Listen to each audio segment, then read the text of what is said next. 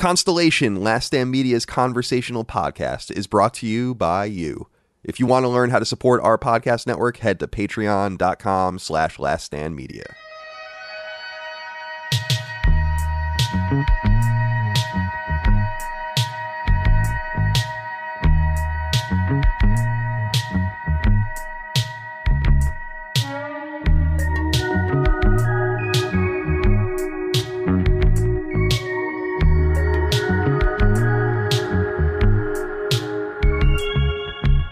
Salutations. Welcome back to Constellation, Last Stand Media's conversational podcast. My name is Colin Moriarty. I'm joined, as always, by my brother Dagan Moriarty. Dagan, good to see you, my friend, looking like Delsin Rowe yet again. Infamous. You have no concept of that character at all, but I'm just going to keep saying it. Uh, welcome back to the show, my friend. How are you today? I think that's three times now. Yeah. You think I would do the research? Yeah, it's really. I mean, that, maybe that says everything about Infamous Second Son. I don't know. Infamous, yep. That's what I was going for. Yeah. Look. It's good to see everybody. I love these faces. We were just talking weather before uh, we started rolling cameras here, and it's so weird. Like in the Northeast, at least, we're in that kind of weird zone where fall is setting in. And I try to go out and do my hourly walk in the morning, but it's that kind of vibe where it's colder in the house than it is outside if you don't have the heat on, right? So it's Yeah. gray and it's kind of overcast and it looks like it's going to be freezing outside. Then you get out there and it's like 55, 60 degrees. But I want to do my brisk walk. So I come back all sweaty. I don't know. I don't know if I want to do the exercise before the podcast because I just, I want to kind of hold on to whatever energy I have. Yeah, totally. You know, I'm an old man. Yeah, you can't take it easy over I find it's the opposite. I find when I exercise before shows, I have more energy. Like the blood's flowing properly. That's because like, you're young, Matty. Yeah, that's Okay. that young. do you do you work out before the show, Matty? Before I mean, Uh, welcome to the show, I'm being Mr. Matty responsible, yes. Welcome- welcome Today, the my workout was cleaning the house, so the whole Okay. house is spotless. But I mean, I was up running around for like an hour, so that was uh that was my exercise, if you will. but yeah, just as long as I'm on my feet, getting like the blood flowing, I usually feel better during a show. That and Kaga and I were talking. Got to have a full stomach. My stomach's not full. Yeah. We're in trouble. I'm like half the podcaster I am on an empty stomach. It's terrible. Interesting. yeah, affects my mood big time. Yeah. Well, Mr. Matty Okay. Plays, good to have you on the show. Welcome.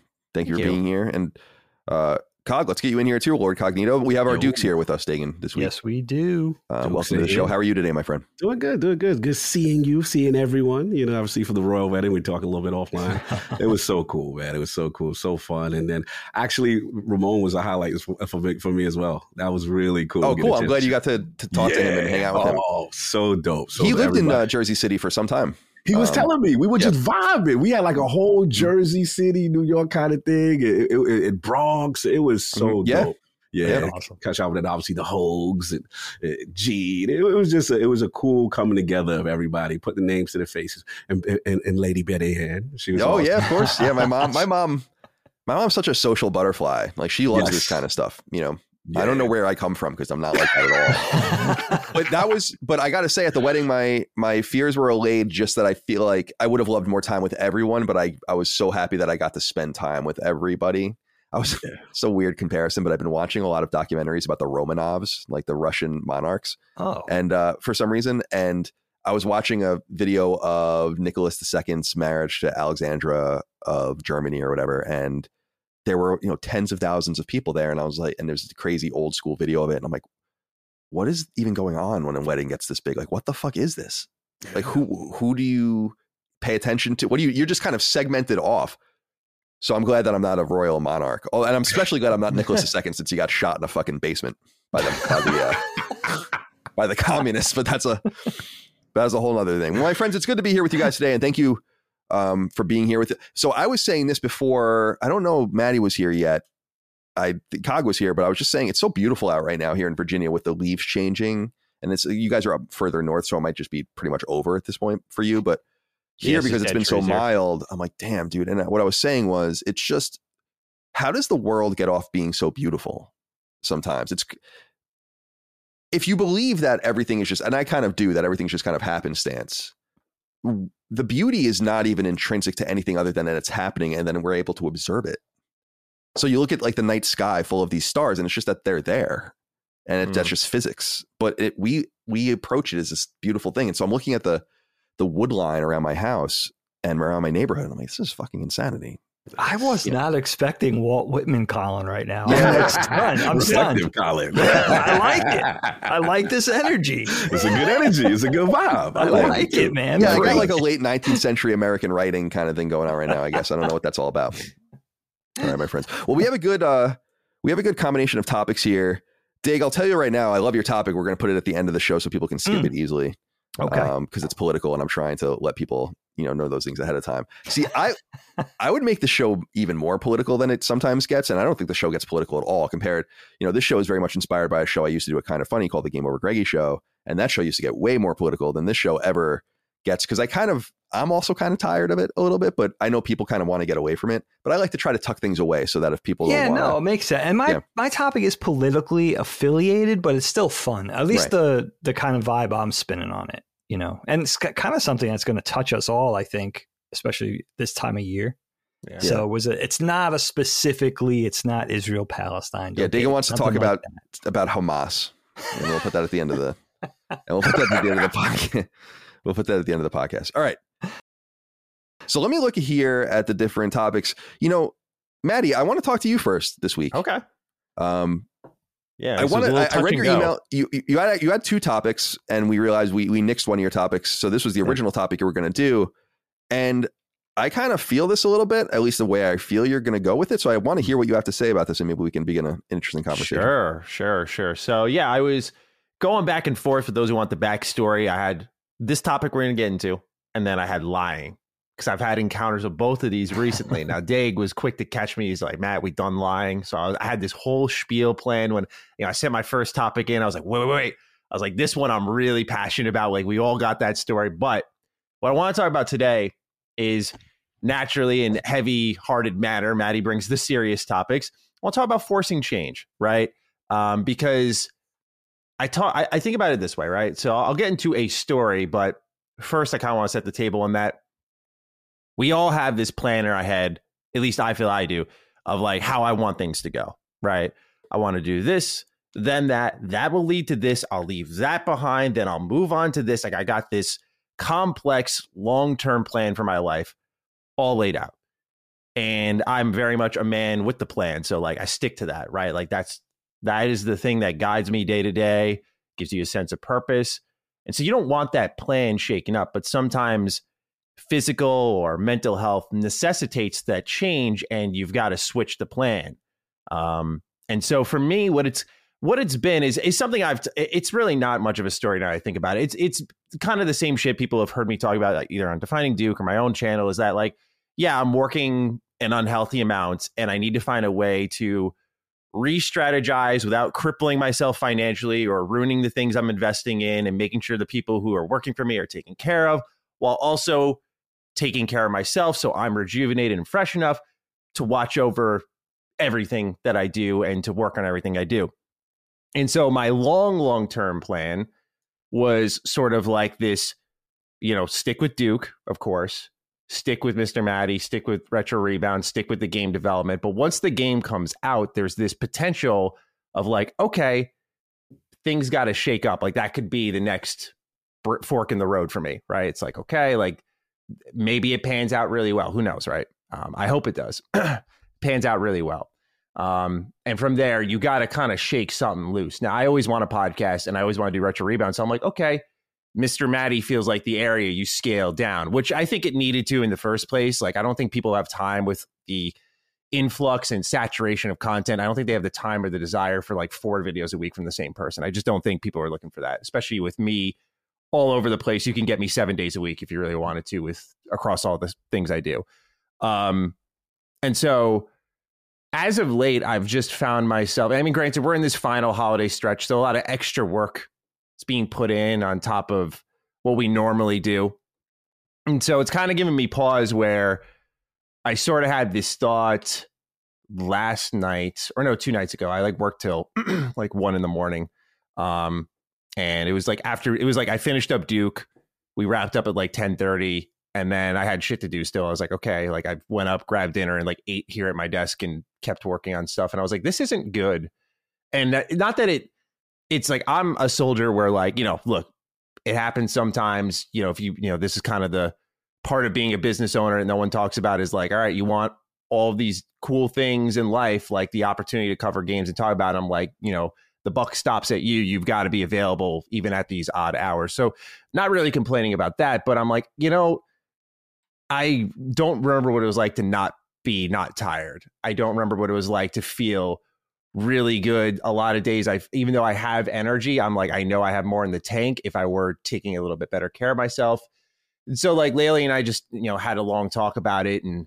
Um, with just how I think some of the internet behaves, I think I, I've found myself a little mentally taxed, and I'm sure everyone can relate to that. Just Mhm.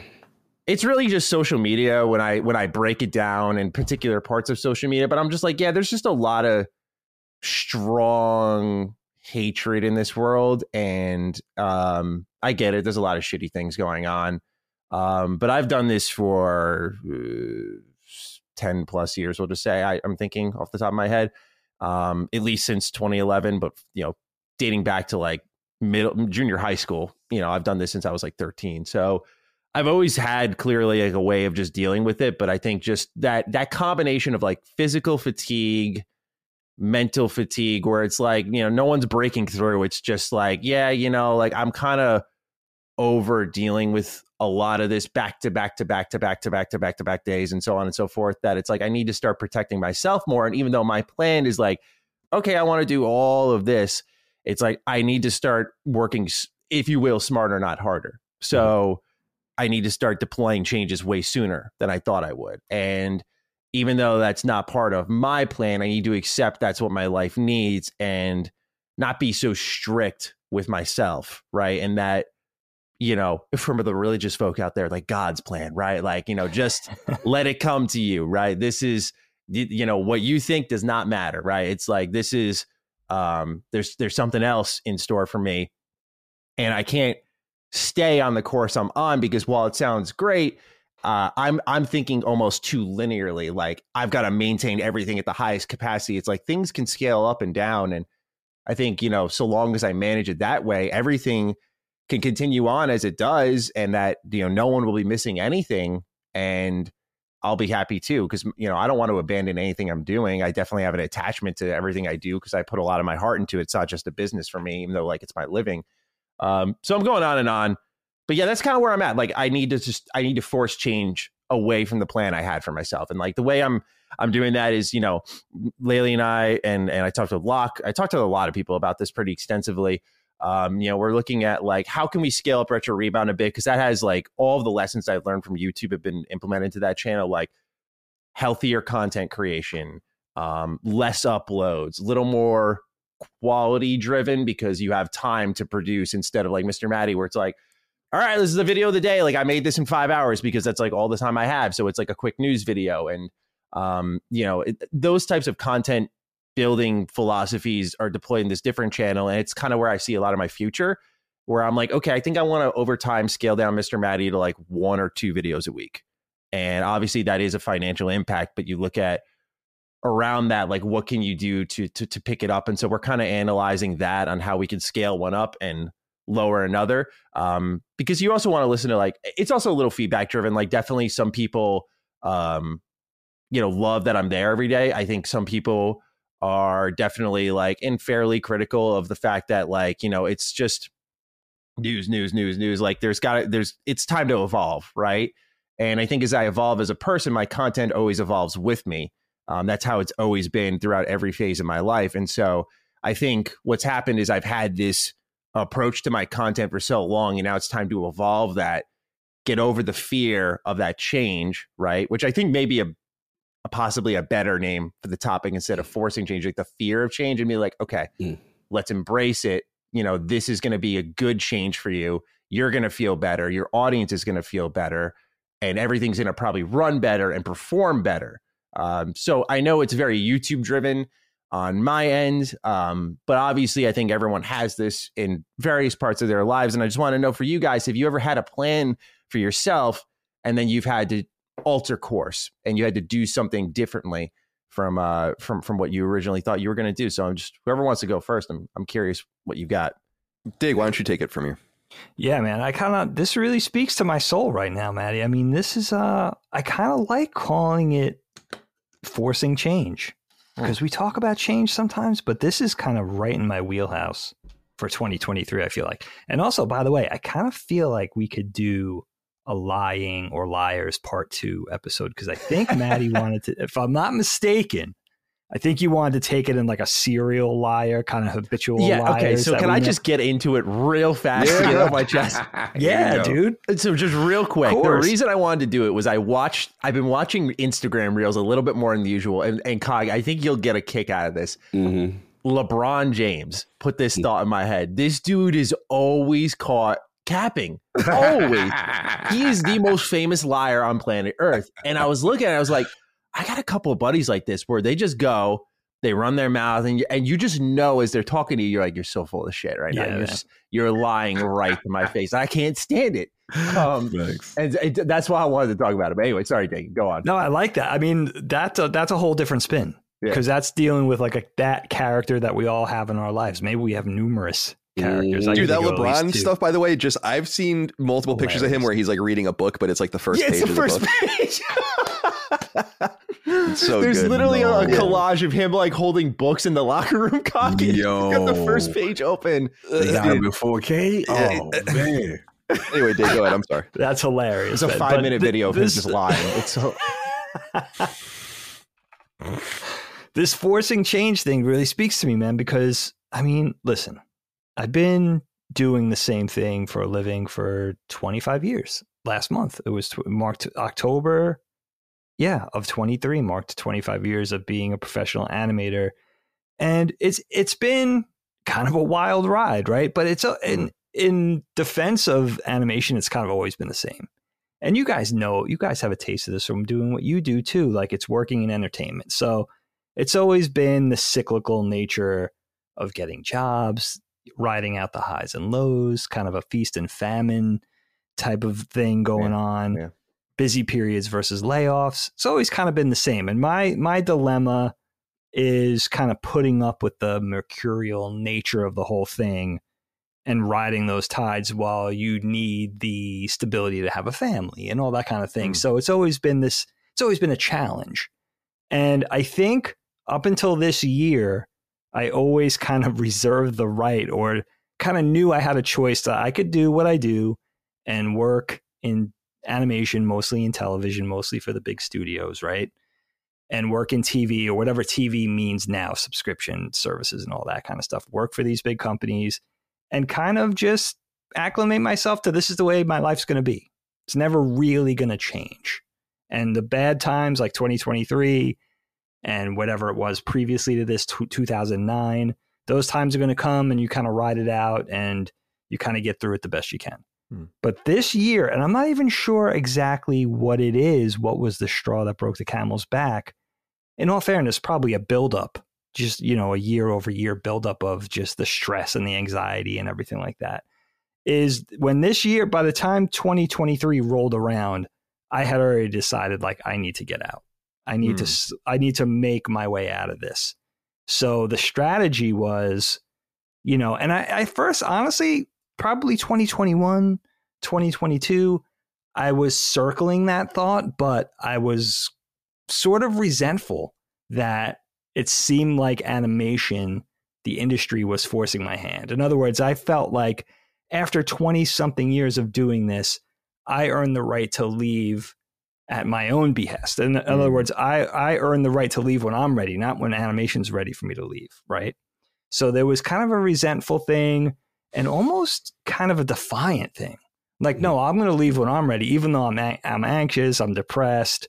It's not good for my health. It's not good for my emotional well being. But I kind of held on grudgingly and stupidly, honestly, until the point of this year. I was like, you know what? It's got to go. I got to kind of spin off and do something else. I know the things I'm good at. So, really, for me, it just means stop relying on these companies and go independent. And for me, it's kind of a weird mixture of self publishing, YouTube, independent animation, like this whole thing that I want to do that I'm not going to reveal too much about yet, but Mm. that's kind of exciting and really kind of you know gets me gets me amped for the future, but I have to be realistic and just say okay, it's got to be a slow spin-off. So I got to slowly, sure. I got to get like really ideally what I would do is I would get a job, let's say on a new TV show for a few seasons, maybe it lasts two years. And during that time, make incremental moves and start slowly working my way out. Right. So by the time the project's over, my own independent things are up and running and I can make a clean transition. But that's probably realistically going to take two or three years. Mm. But what what's so sort of different about this year is that I really honestly know in my heart of hearts that this has to happen. Because it's just it's just not it's very similar to what Matty was saying. It's just not good for me. It's not good for the family anymore. It's not good for my mood. It's not good sure. for my health. And then what's awesome is that the domino effects of positives that can now occur as a result of that big change, which mm-hmm. for me means independence. So mm-hmm. taking better care of my my health, you know, eating better, getting more sleep, um, sleep, man. Yeah. That's a big yeah, thing. More time for exercise, you know, that type of thing. More time with the kids, more vacations with the family, more time to work on the house. Like just really essentially balance, you know, and also just avoiding the aggravation and the depression and the anger of getting laid off. And, you know, the, oftentimes we'll start a project knowing that it's going to end. It's not even a layoff. It's just that this this project has a duration, has a lifespan, you're going to start it. Eventually, it's going to end, and you got to look for the next thing. Mm-hmm. And even what I'm doing now with working in, you know, doing these commercials, it's it's a blessing on one hand, but you know, I'll work 12, 14 hour days because I want to make it that much better and kind of manage expectations, but also rise above what's expected. This way they give me the next commercial over the next guy and that type of thing. And I'm honestly, I'm just getting too old for that you know, at a certain point, I can't compete with the kids in their mid 20s anymore because they could stay up 16 hours. They got their, mm. you know, maybe they have a little apartment. They're not married yet. They don't have a family, right? Maybe they have a cat to take care of or something. it's like, I can't, uh, as an older guy, I, I'm not going to be able to compete with these people, with these boys and girls. So it really is this year. I love talking about forced change because it's something that I feel like I've been circling for so long, but now I'm kind of I'm bearing in on, you know, mm. having to make this thing and having to, you know, really, ha- it's it's scary in a lot of ways, like Matty oh, was yeah. saying, because and it is the fear of change because this is all I've known. So for all the tumultuous shit associated with working in animation, at least I know I'm kind of under the protective wing of said company for the duration of the project and all that kind of stuff. I know where my money's coming from. I know that, you know, there's the you know weekly direct deposit and all that kind of stuff i'm not i'm relying on somebody else essentially for my mm. livelihood right so and all you guys have your independent um you guys are the perfect people to talk to you guys are the perfect captive audience for this because you all do your own independent endeavors so that's really that's really the big thing for me is just kind of taking a whole new it's a, it's a big life change because what we do for a living our employment is such a big part of who we are and what we do in our lives and how our lives affect are affected. And it's such a huge percentage of our day and our week and our years. But and I, and I am scared. I'm not the biggest risk taker in the world. I'm not a gambler but I know that I just can't I just really, for my own sanity, I, I feel like I'm going to go off the reservation if I keep going like this. So in the next couple of years, it really has to that transition has to take place. Do you feel so like there's I'm a lesser? Do you feel like there's a lesser pressure on you financially, maybe incoming too, because your daughter's about to go to college in the next year and a half, and your your your house is going to be emptying out. And that I'm very curious about that. I've asked Dana, our sister, about that too, because her son's going yeah. to college in the fall, and they're very sad about it and have a lot of feelings about it. But I'm like, you're kind of going to earn like a shit ton of your time back and a lot of your money back now. Like he's out you know, and yeah, but then paying for college too. Well, if you oh, so you're gonna pay. That's nice. That's you did not, but you say that like that's a given. our parents didn't pay fucking anything for our college, so why would I assume that you were gonna? Now, I should be clear. Like I went to Northeastern with free tuition, but I've said in the past because my mom, our mom, worked there and taught there, was an advisor there. Um, and she also was an, uh, we have a, a legacy there because she went there i went there and i was trying to push our nephew to go there and he went to the the campus and got a bad. He said he didn't really like it because they got a bad tour guide, which I was like, ah. but this entire like you know um, this entire situation of of going to Northeastern, I learned a really hard lesson, and I I'm so it's so cool that parents out there don't do this to their kids, or at least give them an option. I don't think it's necessarily a bad thing, but even if I got my tuition paid for, which was fifty thousand dollars a year, I still walked out of there with eighty thousand dollars in debt because I still had to pay for room and board and books and your fucking meal pass and all Oh, sorts of random shit. Mm. And it's like, I totally fucked the shit the bed there. So I think Well, it's really that- great that you're going to do that. but you're putting that financial burden on yourself voluntarily. I don't think kids should expect that from their parents. Well, Yep. here's the thing with Mike, where where Helene and I are very fortunate.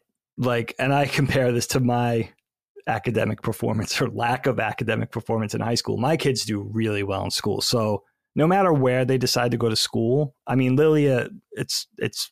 I mean, with Graydon, I still gotta I still gotta watch what I say, but with Lilia, she's almost there.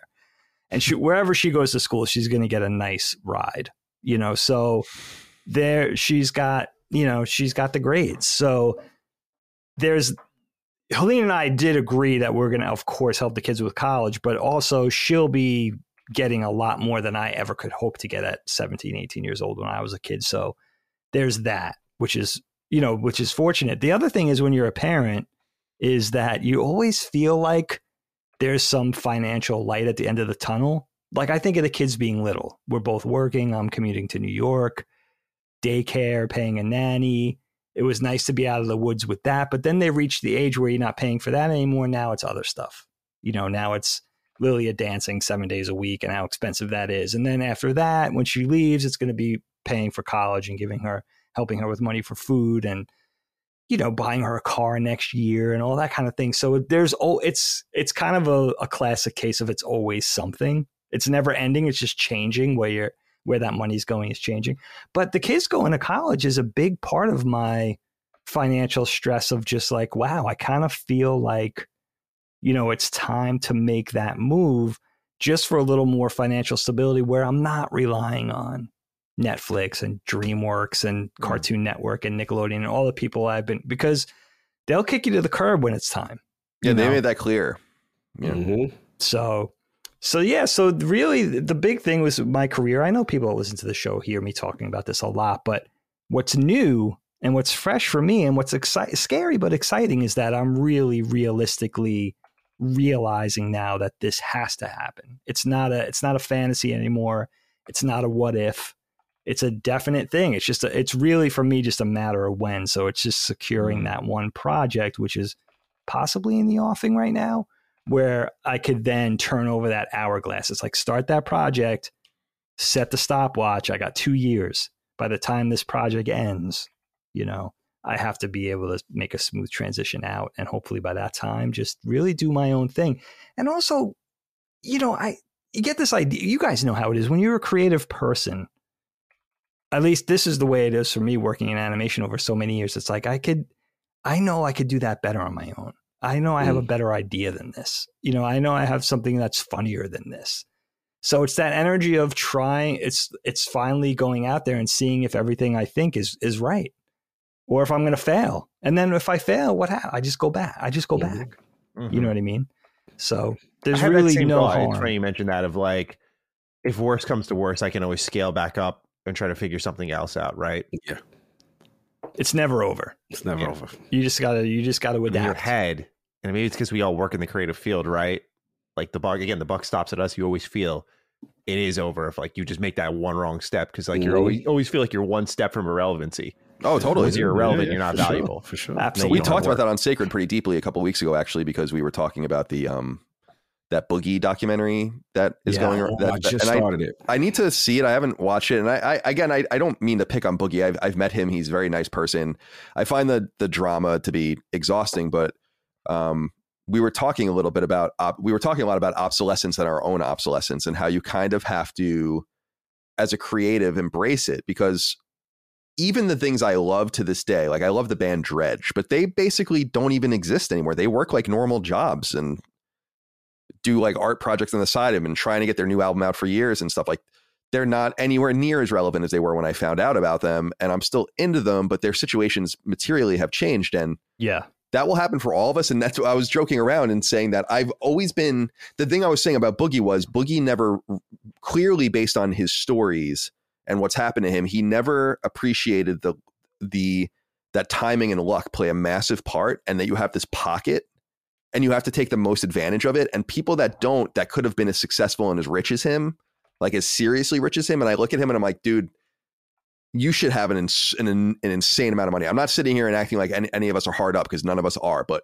you should be in a, in a great situation right now. And you fucked it up because you didn't realize that you you're going to be obsolete one day and that people are not going to be into it. And you just have to bake that in. I've been I've known that so intuitively since I was a writer at fucking GameFAQs in high school that I've been preparing for my obsolescence the entire time I've been anything.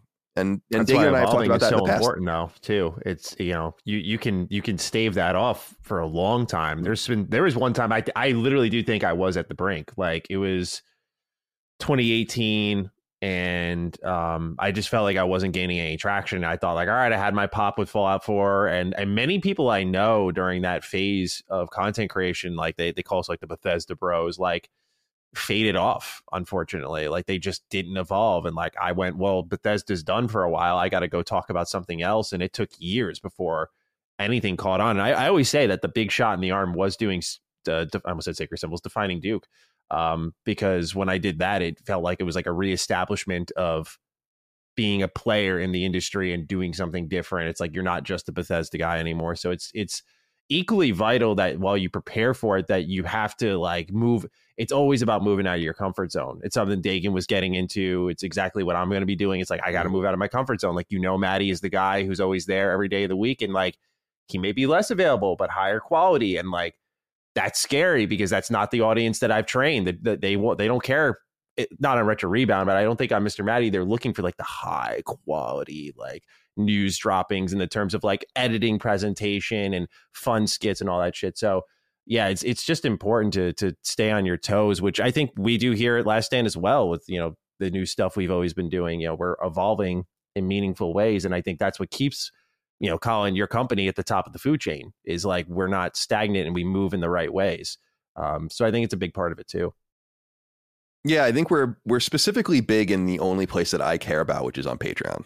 Like everything else is really it's not irrelevant, but it's just we could have no presence in any of these other places and Patreon as long as our Patreon is doing great. And I think a lot of that comes from stability, timing, knowing when things die, and just being consistent and reliable. And I'm going to get into that with you, but I want because I, I think I have something kind of poignant to say about this that I don't think any of us really think about, but I want to hear from Cog first. and I'll wrap it up after that. Cog, what do you have to say about this topic of forcing change? Or I wrote in my notes slash fear of change because Matty said maybe we would posit it like that instead. Whatever yeah, you this, think works good in the title. yeah, this is relevant. This is relevant. Um, li- listening to all of you, um, just kind of like looking at my life and how I've moved, and a lot of it is is me tr- being adaptable and, and, and trying to take honest assessments of myself at different stages. And, you know, early on, you know, Cog is extremely athletic, you know, heavy in the sports. I was, you know, I played point guard. I was, I was like a good two way player, good defensively, athletic. I, I, had some spring. Your boy was jumping up the, out the building early, right? So in my mind, I'm like, okay, I'm. I went to um, uh, Manhattan Center High School, um, which is where Cam'ron and Mase and I played with these guys and I was on their level and these guys are D1 and I'm playing the top guys. I would treat it almost like martial arts. I would go to the the biggest courts in New York City and, and, and play against the top guys and hold my own. And everybody thought, okay, this is a trajectory, right? And then here comes the physical ailments. And at a young age, I didn't know at the time was some type of arthritic condition with my heel spurs, and everything mm. always just prevented me from being on the court, right? So that kind of slowed down. So I'm like, okay, what you gonna do? And you know, you pivot. And, and I remember, okay, I like I like tech, and you know, I'm thinking I'm gonna be an electrical engineer. And I remember my first college courses, and I was just like, this sucks. Like I don't like any of this. This is not what I want to do, you know. And I remember it was a big big situation with me and my mom. She was just like, you know, I can't believe you're leaving. You got your associates. You're gonna leave. Like this is a failure. Like it was it was drama. It was drama, and we we did not talk for a bit. But I basically in my mind, I'm like, this is not what I want to do, right? And then you go on to the next stage, and that's when I kind of got more into IT and the actual, you know, desktop support and help desk and I'm like, okay, I like this. I'm helping people. I'm a person that takes things apart, you know, fix things around the house that's technical. And I remember it was a big thing with my grandfather, rest in peace, because he was such a handyman around the house. Cog is not that. Cog is not any of that. So, Yeah. but what was funny was when the heat and everything went digital, he had to rely on me because he couldn't work the boiler. He couldn't do stuff. So now our relationship improved, right? So again, it's just pivoting and going on to the next thing. And then, you know, I, I had a great IT career, but unfortunately it started right at 9-11 and it was a crash. And I'm like, yo, what I'm gonna do? I got all my certifications. I'm ready to go. Job market, hire me. Yeah. No one's hiring, right? And I'm just like, yo, I, it was so bad, Colin. Like, I had to get take a help desk job out of state in like Mm. deep Connecticut because no one was hiring. All the people who had way more experience were taking entry level positions Mm. and there was nothing for me as this new IT guy. So I had to lie and get a car and say, "Yeah, I, I, I can, I can commute. I got a car. I can commute to Connecticut, deep Connecticut, like Hartford. It was Oh, no. deep. Yeah, Oh, that's- man. So I'm like, yo, you going to do this? And I remember I was like, yo, I, I have to hustle. What else can I do? So I was doing that for a while, and then I. I worked for the old um, what is it, Philip Morris, Altria, what is it? There, Miller beer, Snickers, and whatever. But it was my first gig and I made it happen. And um, again, just being adaptable, going from place to place, and you know, as far as just getting my experience up. And then finally, you know, I landed some more serious and more stable things. And you know, for a time, I was fine. But what what Da- Dagan said really resonated, which is um layoffs, right? And then I finally got to a point where I felt the work life balance was good. I was in a good place. Cloud administration for five years. I'm I like I could stay here. I'm fine. Yeah. And then here comes COVID right? And you're just like, okay, you got to adapt again. What's the next move? What's the next pivot? And um, that I guess that's just what it is for me. For me, it's always been about work life balance. I have to enjoy what I'm doing. That's what I realized. I I had the opportunity to make so much money, and I still have opportunities to make money. But to me, if I'm not happy what I'm doing, I get up and I go to work and I'm miserable. It's Mm. not going to work a long time, and I'm already thinking about what I'm going to do next. And then obviously, you know, what we're talking about, everyone's talking about business and content creation. Obviously, I have Iron Lords and all that other stuff and Lords of Gaming. You know, it's not to that point where I would like it to be, but it's growing, right? And then it's that point where you may have to make a decision, right? Like Mhm. as far as the secular stuff, because podcasting and all this stuff, I love this stuff. I love talking. Clearly, I like running my mouth. You know what I'm saying? so it's just like they're good at it. You know what I'm saying? It- it- at the end of the day, I think you always have to be adaptable. You Mhm. always have to have an honest assessment at where you are in that stage of your life. And is it trending up or trending down? Right? Because sometimes you can love something, but it ain't gonna be around. Yeah. Mm. And you're gonna be like, damn, what what am I if I don't adjust or get a new skill set in wherever things are going, I'm out of here. I'm obsolete. And that's, I think that's to your point, Colin, that's my biggest fear.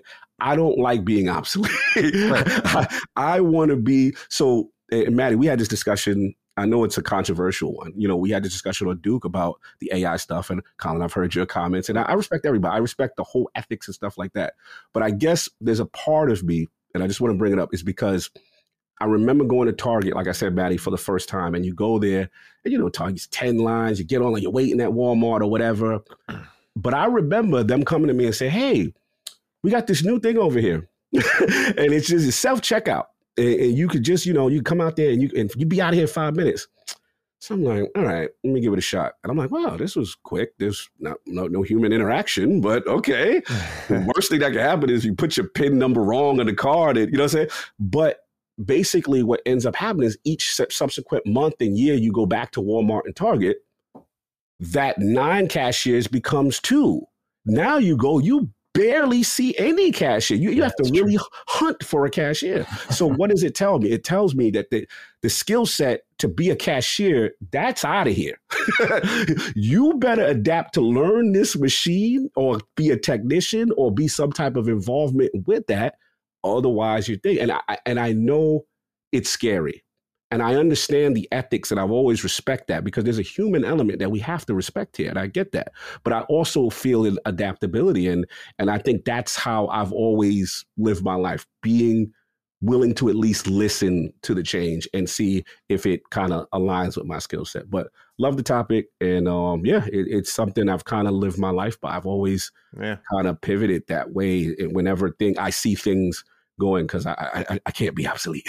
That's well, how I look at it. That mentality goes back to I guess it would be like the second industrial revolution, specifically with people. It's like the famous like where what do the horse uh, stables go? What do they do? And it's like oh they become car mechanics or something, you know. And and that's there's that there's been this adaptability model that has worked over and over again through into like American industry and all of the rest. And I think we're finally hitting the end of it, like where mm-hmm. it's Dagan and I were just talking about this about you can't kind of begrudge this this um unbothered attitude that some people have about the AI overtake of art and entertainment because the arts and entertainment didn't really care when their jobs went away. And my specific argument is merely that, and people can take it or leave it, I guess, is that working a cash register while a job is not what made you human or what makes humans human. But a piece of art, like we were talking about with the Walt Whitman shit earlier, and like that's a computer would only know that if you told it to know that. You know, and that's the difference between all these. So, but but you're right. The constant, you know, the malleability I think is really important, and that's what I wanted to say to you, Matty. And I think it's a mm. somewhat, maybe this is a somewhat poignant thing. And I often don't think that what I say is very poignant because I never thought of this. I wrote it down. I'm like, this is a pretty good point. In the flattening of access to the entertainment industry with things like like I started on GameFAQs, right? Which in in in this world is so quaint. But at that time was crazy. Like you could just write things and someone in this random dude that in, in Texas that owned this huge website would publish it. Right. And you get readers and then you became that's how IGN found me and all that's how it really all began. But the flattening began with blogging and first of all with really just web like basic web tools. You, you even think about GeoCities and all of that. I remember when my when I made my first dot com in middle school for like random trying to get like a random video game website up in like 1996 you had to like write it all in a text document and upload it to an ftp client and then yes. it had to reflect everything it. Was crazy and then things like geocities and tripod and angelfire it made it so you can kind of build on the web and that was the evolution and it started to flatten and flatten and flatten. Then you got like livejournal and friendster and myspace and facebook and and then flat. And then by the time you get to youtube it's totally flat. Now with podcasting and just having, we all have the same access to Spotify. We all have the same access to iTunes. We all have the same access to YouTube. There's mm-hmm. really nothing different. And that comes with this removal of the barrier, but there's this thing on the other side that we don't really think about, which is that there's no one there that's going to pull the plug on you except for you. Like you could keep going until there's no one left watching your content. No one is going to, there's no NBC saying this shit's canceled and we're canning three of the episodes that will never even be seen because no one cares. Right. Mm. Like you can just keep going. Like you almost have to know and have this instinct of when it's time to make a change. And I think, I think that in this field, everyone starts as an obsessive because that is what's necessary. There's no way for you to succeed in this space if you are not obsessive I don't know a single person that I've ever worked with that had talent, anyone involved in our company that hasn't at some point in their creative journey been completely obsessed with the creation of content. And that's why I say, I always tell people when there's like, oh, I want to start a podcast, I want to start a YouTube channel. It's like, I will beat 49 out of 50 of you simply because you'll stop. And I won't. And that's the end of that. And then all I have to deal with is like the little scraps that are left. but at some point, Matty, I think you have to balance the level of success, the amount of money you make, and all of the different things and realize your situation and tamp down the obsession commensurate mm. with the demands of your life. I would not be here today if I wasn't obsessed in my 20s. There's no way. I sure. sat, I hadn't, you, Cog was talking about life work balance. That didn't exist when I worked at IGN. That wasn't a thing. That wasn't a thing for any of us that mattered at that site. And it got us to certain places. But I know that the people I were in the I was in the trenches with, like the Ryan McCaffreys and the Brian Altano's and all those guys, they got married, they had kids, they tamped down the obsession because they had secured their place and they adapted to the new reality. And I just think that that's the thing that we're missing in this space is, and it's good. We have no one saying like you got to stop. What are you mm-hmm. doing? You got to just know yourself. And I know what it's like to make major changes. Like I really do. I've pull I've fucking turned the wheel. I've been going 150 miles an hour down a highway and then just jacked the wheel to the left like three different times. You know? And I would say the first one was, and and this is where the obsession comes from. It's funny because being married and having some of my old friends, like um, I don't know if you guys met them at the wedding, but my my friend Mark Ryan, who met, who uh, hired me at IGN, my friend Sin, who's my oldest friend there, uh, they they both they're both out now. Sin works at Apple. Mark Ryan works um at Minds actually, and um, it's interesting because I look at them and I'm like, we were all in such a different space then. I was so obsessed with getting in at IGN that I slept on Sin's couch for a month. Hmm. I was so obsessed with being at IGN that I slept on Mark Ryan's floor in his studio apartment for an entire summer.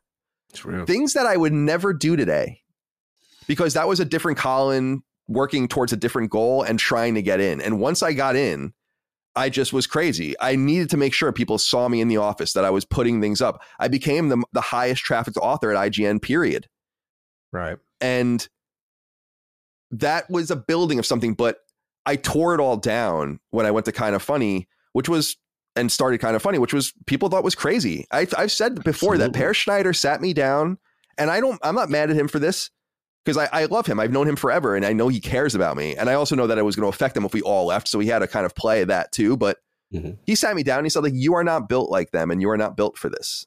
Mm-hmm. You know, like you're a writer, and you shouldn't do this, you know? And I did, I made the jump anyway, and it was crazy and it worked out. And that required its own obsession, but the obsession got tamped down from that point because I kind of earned my way. There was a different kind of level of work and we had to travel and do a lot of things. But, and now with Last Stand, and you guys know this because I tell you, I try to literally tell people work as little as possible. Like we have these certain things that need to get done. Sometimes things get crunched, like we have to crunch kind of over the next month to get content done. That's to earn time off. But generally speaking, as long as we hit these certain dates and the certain quality level, I want you to kind of do as little as you possibly can to meet that bar. I don't need busy work and fucking. We were on on you know on Sacred. We were talking about um, window facing jobs, like the Japanese idea of like giving you know companies that respect you enough where they won't fire you. They'll just give you shit to not even so you have something to do. It's like I just want people to get in and get out and live a life. But I think I had to earn that. And I think every one of us had to earn that in our own little paths as we've converged. And so I just think it's all situational. And I know that the only thing I think we can all say for ourselves, and I, I speak for this confidently, is I want to know that when I meet my obsolescence and that change is forced on me, that it was the universe and not me. Mm. I don't, if you look at it as a horizontal kind of gradient, I don't know where I begin and the universe ends or where the universe begins and I end. Like, I don't know how hard my work was and my all of the things I did mattered and how much just you know the universe. And I think that that's kind of a scary thing as we as we delve into change and all of that. But I think Matty, I guess what I'm saying is I've known you for a long time now. And you met me during in person during the lowest point of my entire life, mm. right? And you break out. I made a massive change. When I left, you want to talk about change? When I knew I had to get out of California and get away from a toxic situation, I literally put on the calendar a hundred days from now I'm leaving, and that was uh, I ended up leaving Christmas Eve, and I literally was like, I'm leaving in hundred days. I'm out of here in hundred days. I have to get all of my shit in order to get out of here in 100 days, and you just get yourself on the on the and you get out. Mm. And you make those changes. It's important that people, you know, with Dagan, I try to encourage him often to make changes. I almost want to push him off a cliff sometimes because I think that you like build the plane in the air.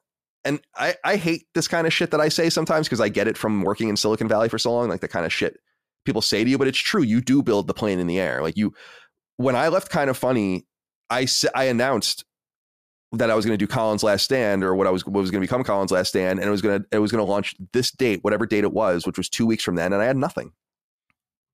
And I was like, well, now I'm now I'm in the air, man. Yeah, here we die. go. You know, and uh, so I don't know. That's a lot of different things. I have all these little fucking post-it notes because I'm out of legal pads.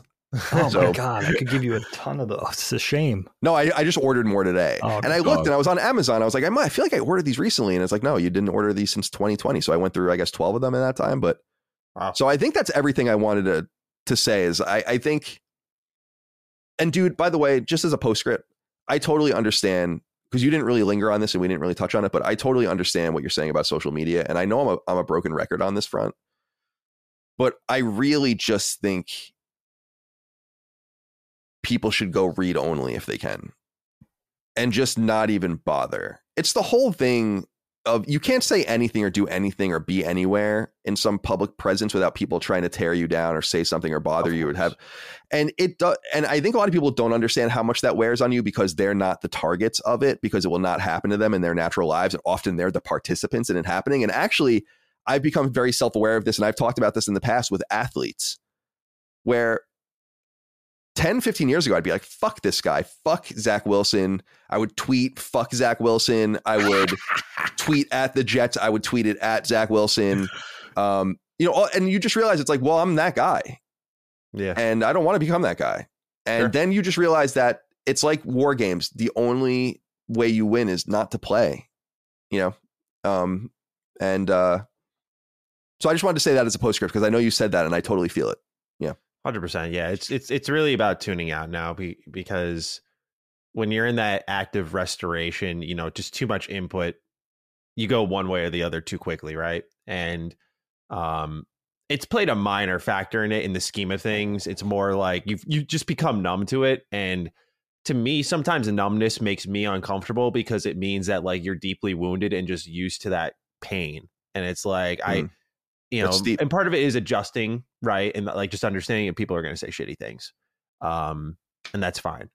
Uh, it's just, yeah, I, I think that plays the smallest factor of it all. It's really about selfishly, it's about me. It's like, okay, you know, what works. And I definitely get w- what you're saying about like working extremely hard during your 20s. And that's the thing. I don't want to take my foot off the gas. I guess I want to like not even enter cruise control. It's like, you know, you're taking a detour to now like a, a quicker way to the route you want to get to. Like I I will say, and I've always been transparent about this. The way my content ended up, like I always wanted it more like what I do on Retro Rebound. Like, it's always what I wanted to do. Like, just let's take some games, let's talk about them, let's celebrate, let's have fun, let's have good vibes. But more importantly, like, let me take my time. Let me get like a nice set.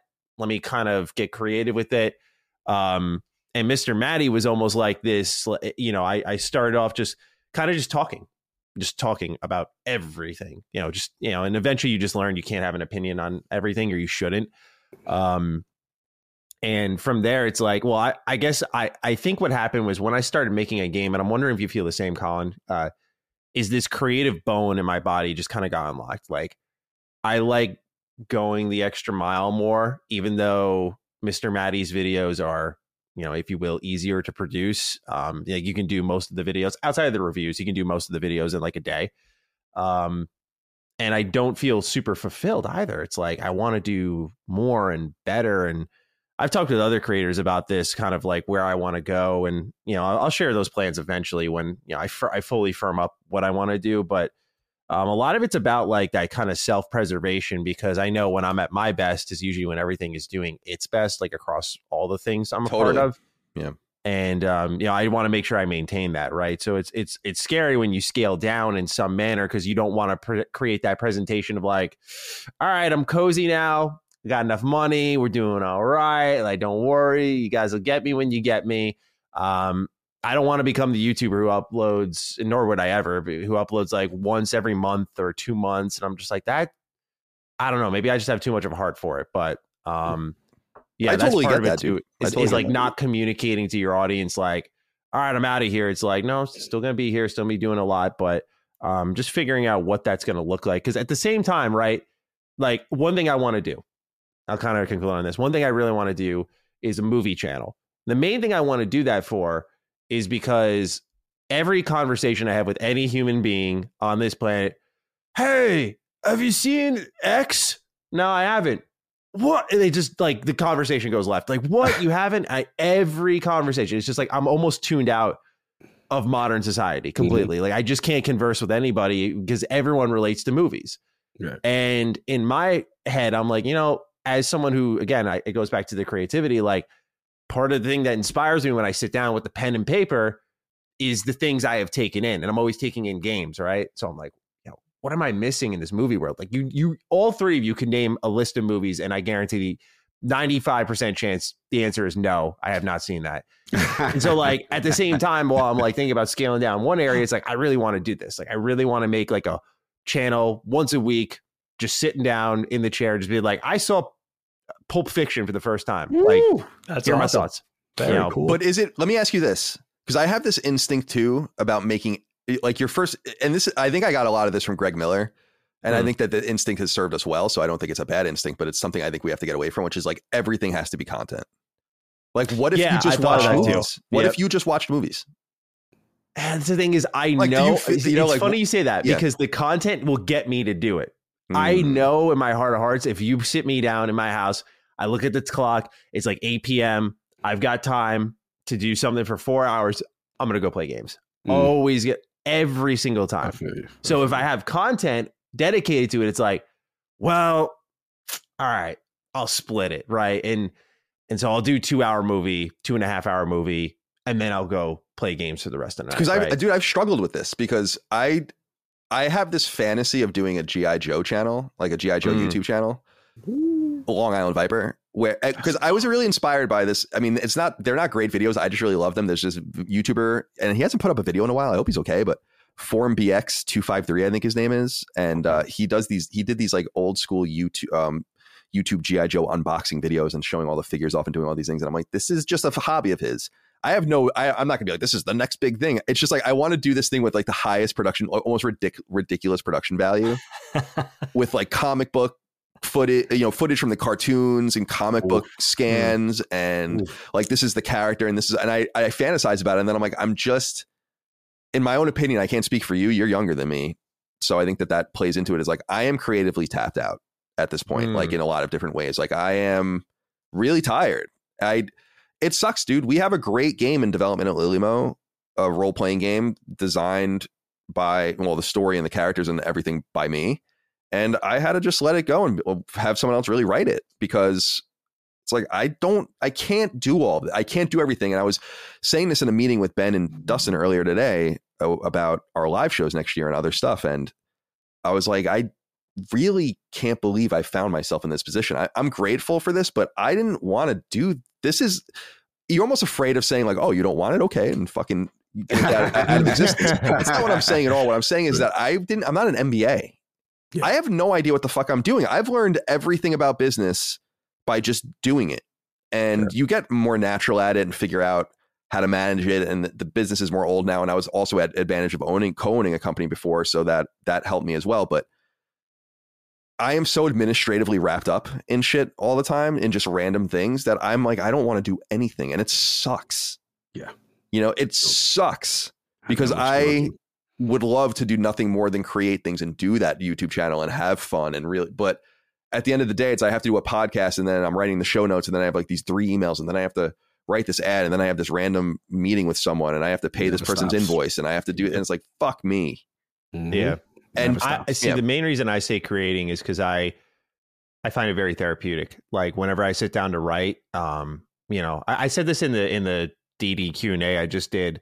I was talking about like my writing process a bit, and I said part of the reason I'm very excited for people to to play the game when it comes out is um, all of the characters are like a piece of me, like you know, and and I like I tap into particular moods and aspects of I guess my personality for them, and so like I find that very healing to kind of almost i mean in a sense it's kind of scary like i'm putting myself out there in this way but it's within this character that's much more complex and fantastical and eh, so like you're not really going to fully see it but like there's a piece of me in each of those characters and i find getting that out is res- is more restorative than like a takeaway but the thing i have that's my problem colin is it's almost like always at the ass end of the day like i had the same thing you know from here, my parents are coming over after this, and then afterwards, I have to record something, and maybe at like 11 p.m. at night, I might write for an hour, right?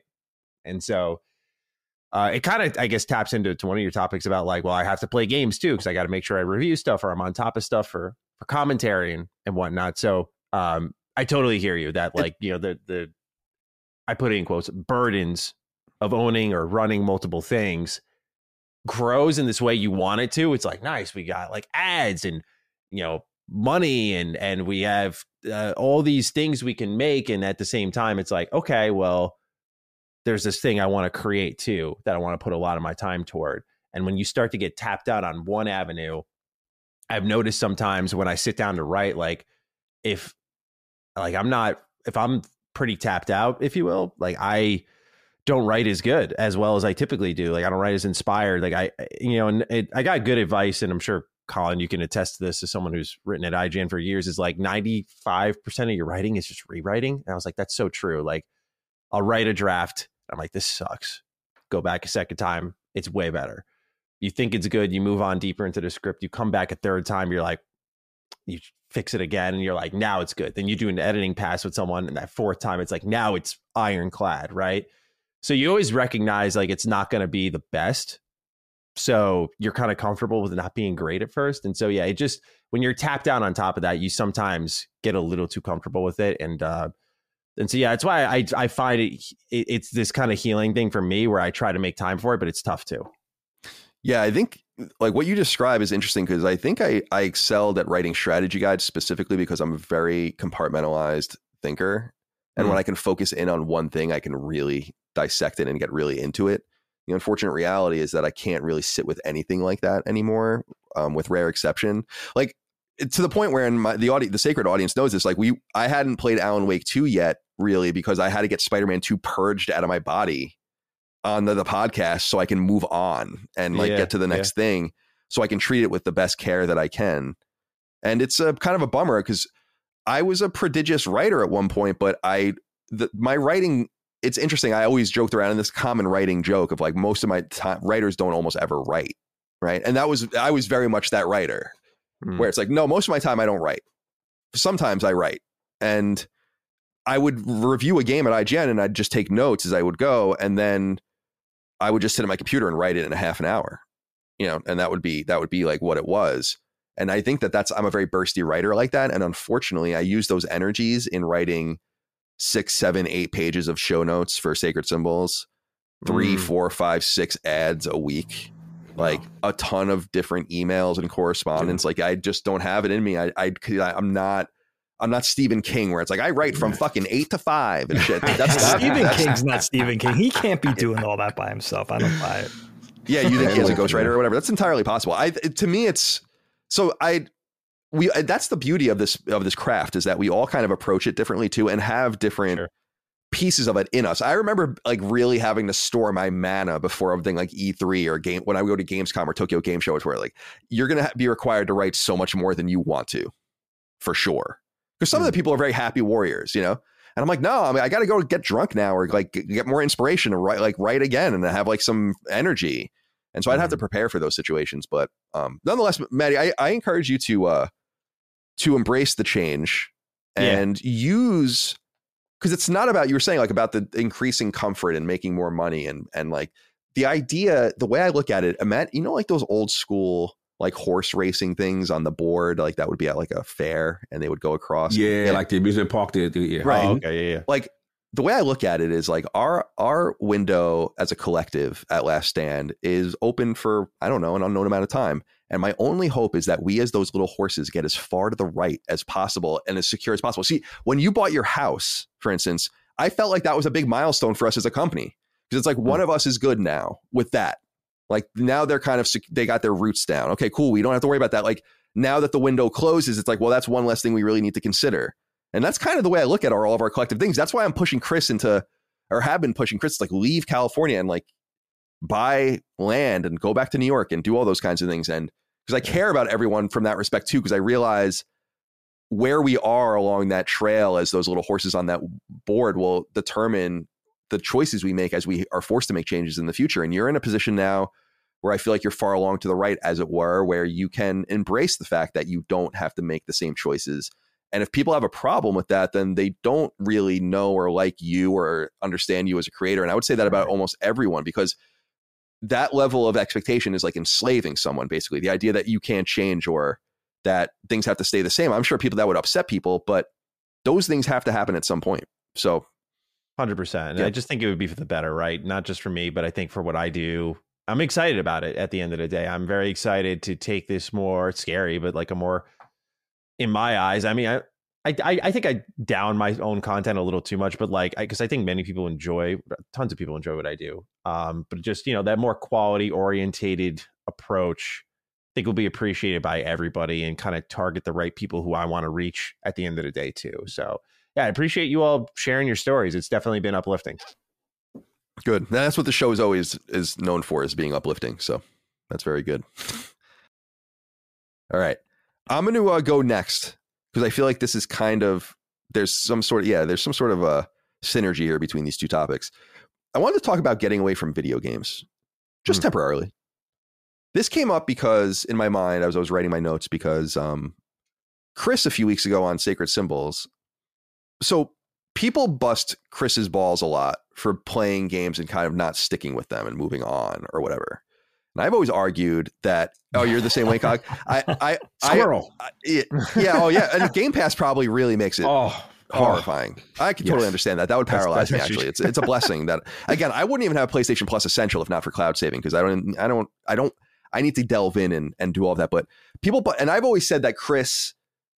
Because I've I've known Chris and I knew Chris in person first before we went remote, and we used to do the show in person, and we used to play games together and all of that. And like the reason I wanted to do the show with Chris was not because he played games like, and he's like, I'm gonna fucking 100 percent this game. It's because he had this really unusual and uncanny understanding of video games. Like you could just hand him a video game and he knew how to play it. And I've used the example before of the, the famous Titanfall 2 achievement or trophy that has you do that test in a certain amount of time. That was the only thing that was keeping me from that trophy, from that platinum for years. And we did a video about it, and he did it in like two seconds after having not played the game in years. Wow. And I was really tuned into that sort of thing with him. That we did the same thing with Mega Man. He had never played a Mega Man game before, and I gave him Mega Man. I want to say Mega Man One, and he Hmm. was fine. I was like, "This Hard is very weird." Like I don't, and that was That's what was so tough. Yeah, exactly. Yeah. And that was what was so So attractive to me about him. I'm like, he understands games in this very unusual mechanical way. It actually reminds me a lot of my friend Vincent Ingenito, who understands and writes about games from a very that, that same perspective. He we hired him at IGN after he did this beautiful soliloquy in a conference room about Call of Duty and the mechanics and all that. I was like, this is this is, awesome. this is exactly what we need at IGN. But so I say all that because Chris brought up. I take Chris seriously with like a lot of these random things that he comes out with because he has an unusual outlook on things and like it's different. Mm. And we were talking about the games we were going to play over the holidays. And he said something that I was like, oh, that's interesting. He's like, what if you just don't play any games at all? And I didn't know what to do with that because it's been many years since I've not played any games at all. Now, I've told period I've told the story about how there was about a year in college where I didn't play games really. And I and I say that there are caveats in that because there were that was the it was my sophomore year in college. It was 2004 into 2005 or that might, might have been my middle year actually. And that was the year that Grand Theft Auto San Andreas, Resident Evil 4 and something else came out and I played those games as they came out. But other than that, I was kind of just tapped out. I had a girlfriend and I was busy. I was um, an intern at the Massachusetts Historical Society. I didn't think I was going to be doing this for a living. I was an I was an intern and um, at one time at IGN, and by this point was freelancing for them regularly. But I just didn't think that that was going to happen for me. I was on this other trajectory, and that was the last time. So almost twenty years ago that I took any prolonged period away from games, and I don't think I'm going to take a break from games anytime soon. I don't really feel the need, but we often get people writing in about the show, and you guys probably do too on Duke about like I don't, I'm kind of not into it anymore, or I'm like just kind of oh yeah. you know and i am interested in what you guys how you guys feel about that like about the idea of doing the aaron rodgers like getaway just removing yourself completely from all things including video games and if you're able to kind of walk away from video games for a while and what you think would be the longest you would even walk away from them casually today because i can go a few days maybe without playing i can go as long as i need to go but i don't go very long because i'm always just interested in di- dicking around with something there's always something um, so anyway, I wanted to put that out there, Matty. Let's uh, go to you first on this. I'm curious, Sure. Uh, how are you able to get away from games if you do it all, and do you think that you will in the future? I think about it a lot. Um, I think I actually proposed the idea one week on Duke, and I was definitely think I was just feeling weak at the time because I think I, I'd gone through a number of reviews in a row, and I was tired. I think I, I said to Cog on the show, I was like, "Yeah, I don't know. I think I might just like come this holiday actually take some time away from games. I don't know. Yeah, you said Uh, that. like just to to. I think when you're, it, you know, absence makes the heart grow fonder, right? So when you're away, come back, it's like, wow, I missed this so much. This is great, and like you'd be surprised what even like a week or two can do, right? Um, I think the reality is like deep down, I just don't want to. Like I, uh, like once I set up a new goal, like one of my very ambitious goals is to play Yakuza three through six before, um, the uh, the new one comes out in the end of January, I believe it is. Yeah, that's like- that is ambitious. Mhm. extremely right. But uh, but they're like you know games that at least I know three and four. I'm probably going to end up just mainlining, so I know that's not going to be super long. Um, but I, I'm like, well, perfect time to do that would be when we're off for like three weeks. Uh, that's a that's a great time to just kick my feet up and, and game and uh, be lazy. But at the same time, um, I, you know it's funny. I started thinking about it because I one of the gaming few gaming YouTubers I watch is uh my man Jake Baldino, awesome dude, and uh, he I remember at the top of this year he talked about when he came back. I don't know what video it was, but he just mentioned like he was just like a like lived life like a normal dude. Like he just didn't play games or anything like that. And it really resonated with me in the sense I was like, huh, I think the longest I've gone, and I remember this because otherwise I don't think I've ever gone more than a couple of days. The longest I've gone is uh, I had midterms in eighth grade, and my parents were like, no video games for the week. And so the, actually, and technically, I cheated because I played Wii Fit because I just wanted to play games. Like that that's that was my workaround. That they allowed that because it was exercise. But otherwise i didn't really play any games that week at all and i you know i, I missed it. Like i mean i love games. I love seeing people's creations come to life so i don't really desire to get away from it but i think at, at times it would be kind of healthy um, because as a reviewer we definitely play games at a more rapid pace than your average consumer and i think it always has to be considered that when you're making uh, your review, you have to understand like, okay, like certain parts didn't resonate with me as strongly, but I'm playing this in a oh two week maybe a week window versus the average consumer it may span this may stretch a month, and so they get to get things a little more organically. Go smell the roses. Come on back to the storyline and so on and so forth. Right? They take it at their own pace a little bit better. Um, and I think to reconnect with some of that normalcy, if you will, you kind of got to get away. And if you will, not I'm not creating levels when I say this, but live life in those shoes. You know, we as creators game totally differently.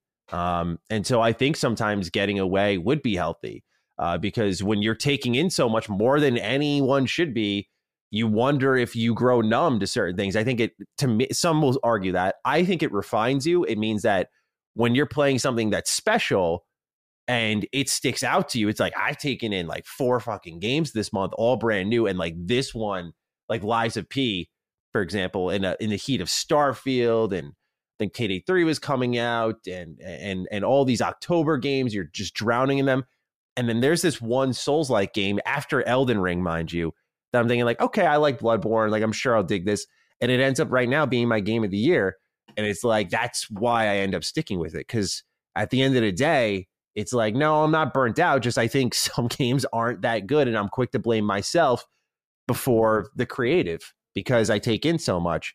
But then you play something as inspired in my eyes as Lies of P. And I'm like, no, like this is why I do it. And this is why I don't walk away because I know these types of experiences are out there. They just have to be good enough. Um, so I don't know. I, I, eventually, it's like, why would I do it at all? Why would I go away at all? I like being tapped in. I like adding to my backlog or, or, or knocking things off my backlog. I should say. No one wants to add to it.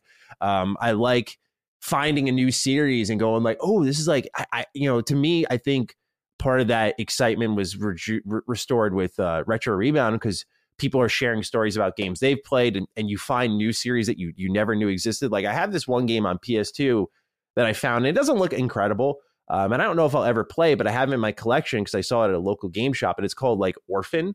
Um, and it's an Activision published JRPG. And I'm like, Activision and a JRPG? Like, you just never put these two together. Um, and I'm like, this is cool. Like, I just love that this is out there, and this might be fun just to fire up for a couple hours. And and um, and so I I found myself kind of appreciating that. Like, there's so many secrets in this games industry. I, I was watching a Scott the Woz video last night before bed, and like he was he made a whole video about candy based games, and he played like every M&M video game. Did he play A Boy and His Blob? video game? Like I was just like, there's so much here to take in. It's so fun.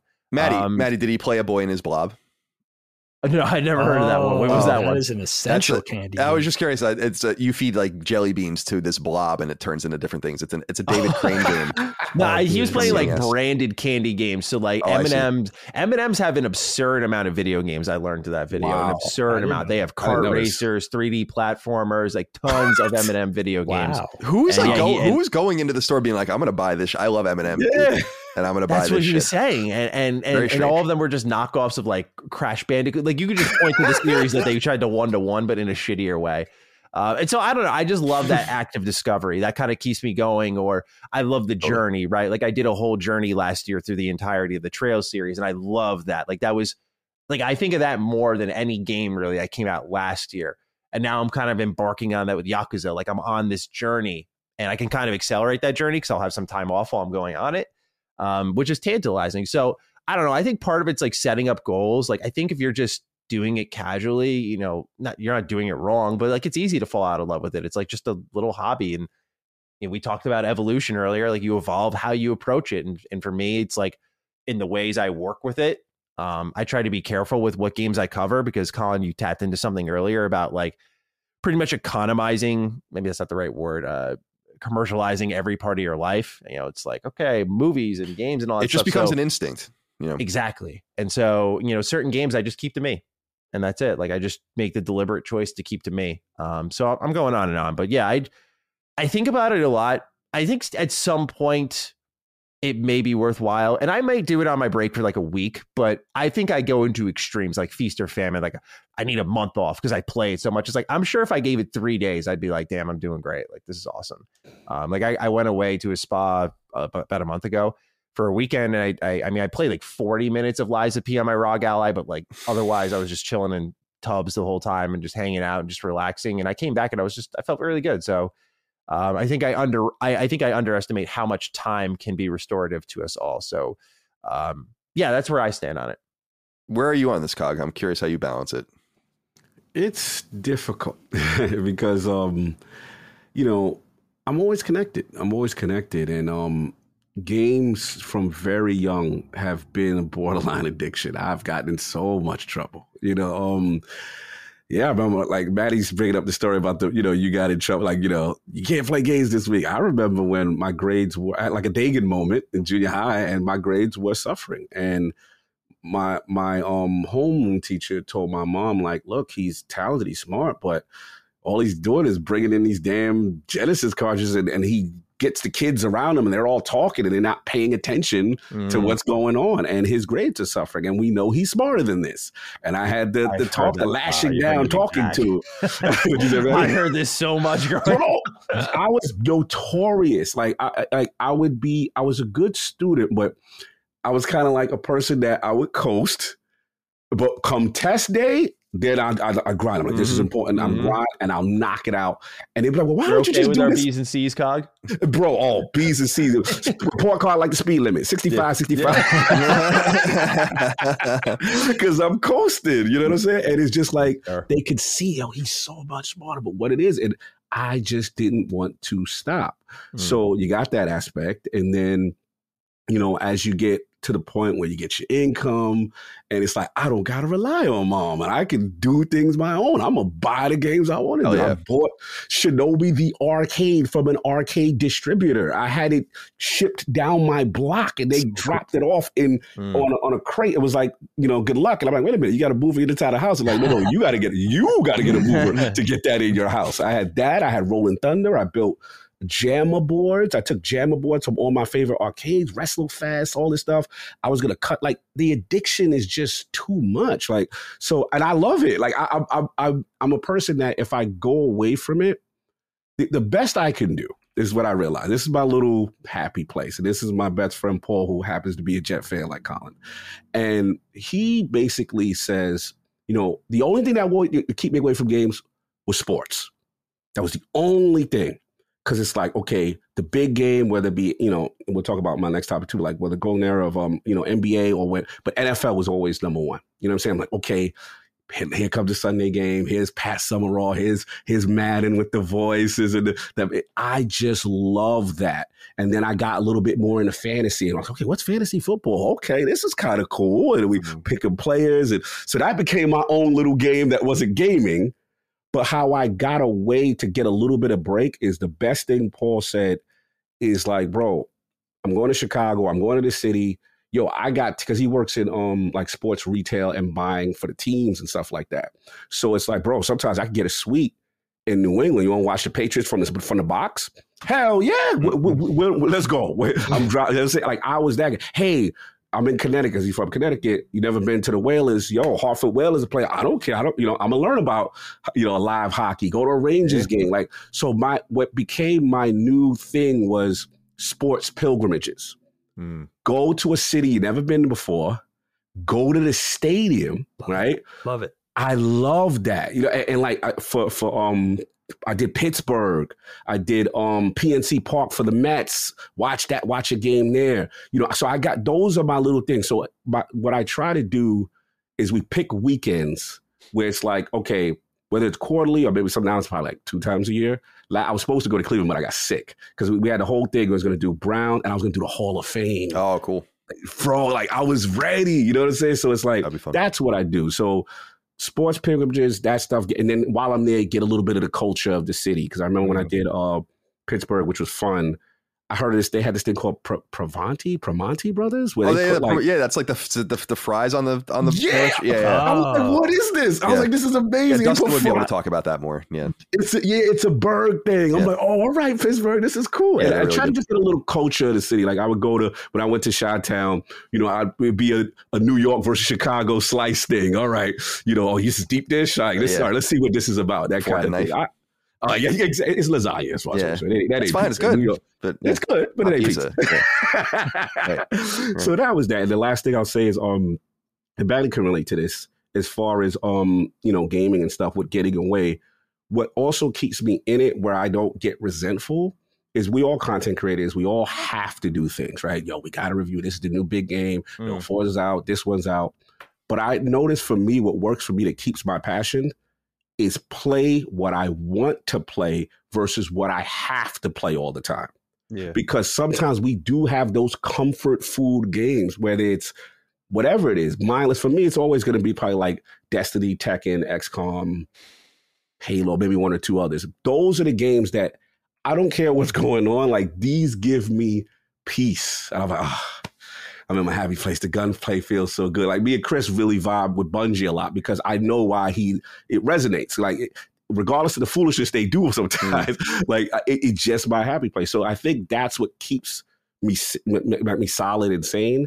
But um, yeah, just sometimes you do get away, but I, I don't get away too long. That, that's pretty much it. But I do the sports things to kind of to try to provide balance. Yeah, that's good advice. Uh, yeah, because I love sports too, and and we've we've lamented this in, on the show in the past that I find I find the sports ball shit so obnoxious in, in a lot of corners of video games, and I'm always curious and and confused why there's not much more of a crossover between the two worlds because I find them to be incredibly similar. And I'm not just talking about playing sports games yeah. like Madden or FIFA or whatever, but but just generally speaking, I think there's just a lot of crossover that I don't think either side appreciates about the other side fully to the extent that they should. Dig, where are you on this topic? I'm curious because you've kind of come back into playing games as a major part of your life, I think, over the last, well, not over the last few years, really, since we started Knockback back in 2018, I guess. Yeah, but you've always yeah. played, um, and you're the reason that I got in the video game. So I'm curious about your kind of management, your time management with them, and how you might get away from them. Yeah, man, it's been a long, winding road, hasn't it? I mean, as long as we've known each other, yes, you and I, indeed. over four, almost 40 years, we've known each other as gamers. And, you know, I love video games, but I've missed entire console generations, you know? So it's been a sort of roller coaster over the course of my life so far with me and video games. The first thing I thought about when you sent the topic, Kyle, was a very specific video game era for me. It's a little period of time I like to call high school, where I literally just played games until late, late every single night instead of doing homework or studying ever. Like that's all I did with my evenings in high school. And I think there's a few reasons for that. I mean, in all fairness, I probably would have found anything to not do my schoolwork. but I already loved video games. I guess early in high school for me, because I'm an old man, it was NES. And then in 91, the second half of high school became Super Nintendo. And then, of course, my best friend's house, it was, he was the Sega kid. So it was the Genesis and the Sega CD. But I was so, it was such an era looking back of like just hedonistic irresponsibility, immaturity. And it stands out, I think, because it was really the last time in my life where I played games to that degree. And I think part of this, if I really dig deep and like lay on the psychiatrist couch, mom and dad weren't too strict of parents. They didn't have a lot of rules growing up. Like, for instance, for whatever reason, like there were never any rules with TV. It was just like watch TV. I, they expect us to go outside and play, and we did. But there was never a hard, fast rule of only two hours of TV a day, like type of thing. But when the Atari 2600 came out, I remember they let me have it in my bedroom, but they were like, it's an hour a day. That's it. And they paid attention to it, like they did with very few other things. So I think as soon as I got a little older, let's say the NES came out when I was 13, 14, 15, whatever I was, and they loosened their grip, and I saw that they weren't paying as much attention, then I jumped right in like I wanted to dating back years. It was like, oh, I finally get to do this all the time. That's all I'm going to do. Yep. And it, it didn't matter if I owned the game, if we borrowed the game, a rental game. I would, that's, I remember sitting there at night, you know, in 10th grade, two in the morning. It was a school night, test the next day, homework I didn't do. I didn't session. care. I remember feeling a little guilty, but never guilty enough to not do it. Break morning. Cause you're gonna keep going. I know, I know. You know you're gonna get two hours of sleep, but you you go okay. Continue. You, you No, it's it. true. It's true, Cog. And I remember the bus because our bus pulled up right outside our house. And I remember, you know, go, I just, I had been sleeping for like an hour and a half. There was no way I was getting up. So it was like, you know, being tardy and missing days of school. If I was in school, I never had my homework done. And again, it was, it was feeling of a little bit of embarrassment lamenting that, but it didn't matter. Like it, wa- it never stopped me. I mean, if I could have graduated with a Regents diploma in NES, I would have fucking been valedictorian. Regents. No, you this know. man did not say a Regents Yeah, in NES. Yo, he took it back. Regents. I would have graduated on top of the class for sure. And you know, it was, and I think when I went to art school and started hitting the books, well, it wasn't really the books for me. I was hitting the drafting table and hitting the animation stand and the computer and everything. And having realized I never really worked up to my potential in high school, when I hit college, there was this thing of I'm going to be the best here. And then video games kind of fell by the wayside. It was a thing that I was paying ten- attention to remotely. I remember things like Final Fantasy VII coming out and stuff where we had to be involved. And, you know, that was really deep in the arcade period too, and going to school downtown and having access to arcades and especially the fighting games. But other than that, there was a real kind of laissez faire attitude of video games for the first time that also kind of extended into my career. It was like, you know, your one track mind of getting a good job and the tenacity with working in animation and video games kind of took a backseat.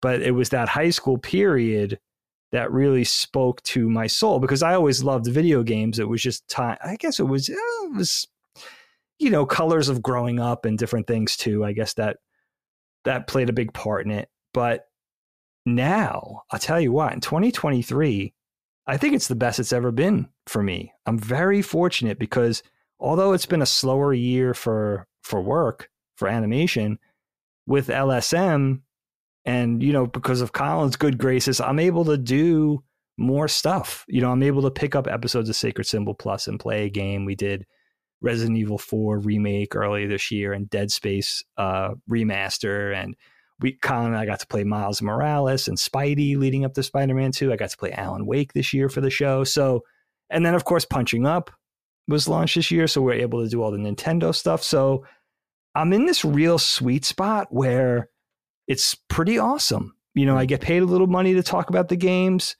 It's not my entire entire livelihood. It's not like you guys where I have that pressure because that's what you guys do. So you need to be up to the minute. I have a little bit more autonomy with it. So it really is this real sweet spot where games are really for pleasure and leisure and unwinding and escape and something I look forward to at the end of the day. And a lot of times it, it does play into being responsible and writing notes and having to do talk about things for the podcast. And that's, but it's just at the level where it's a pleasure.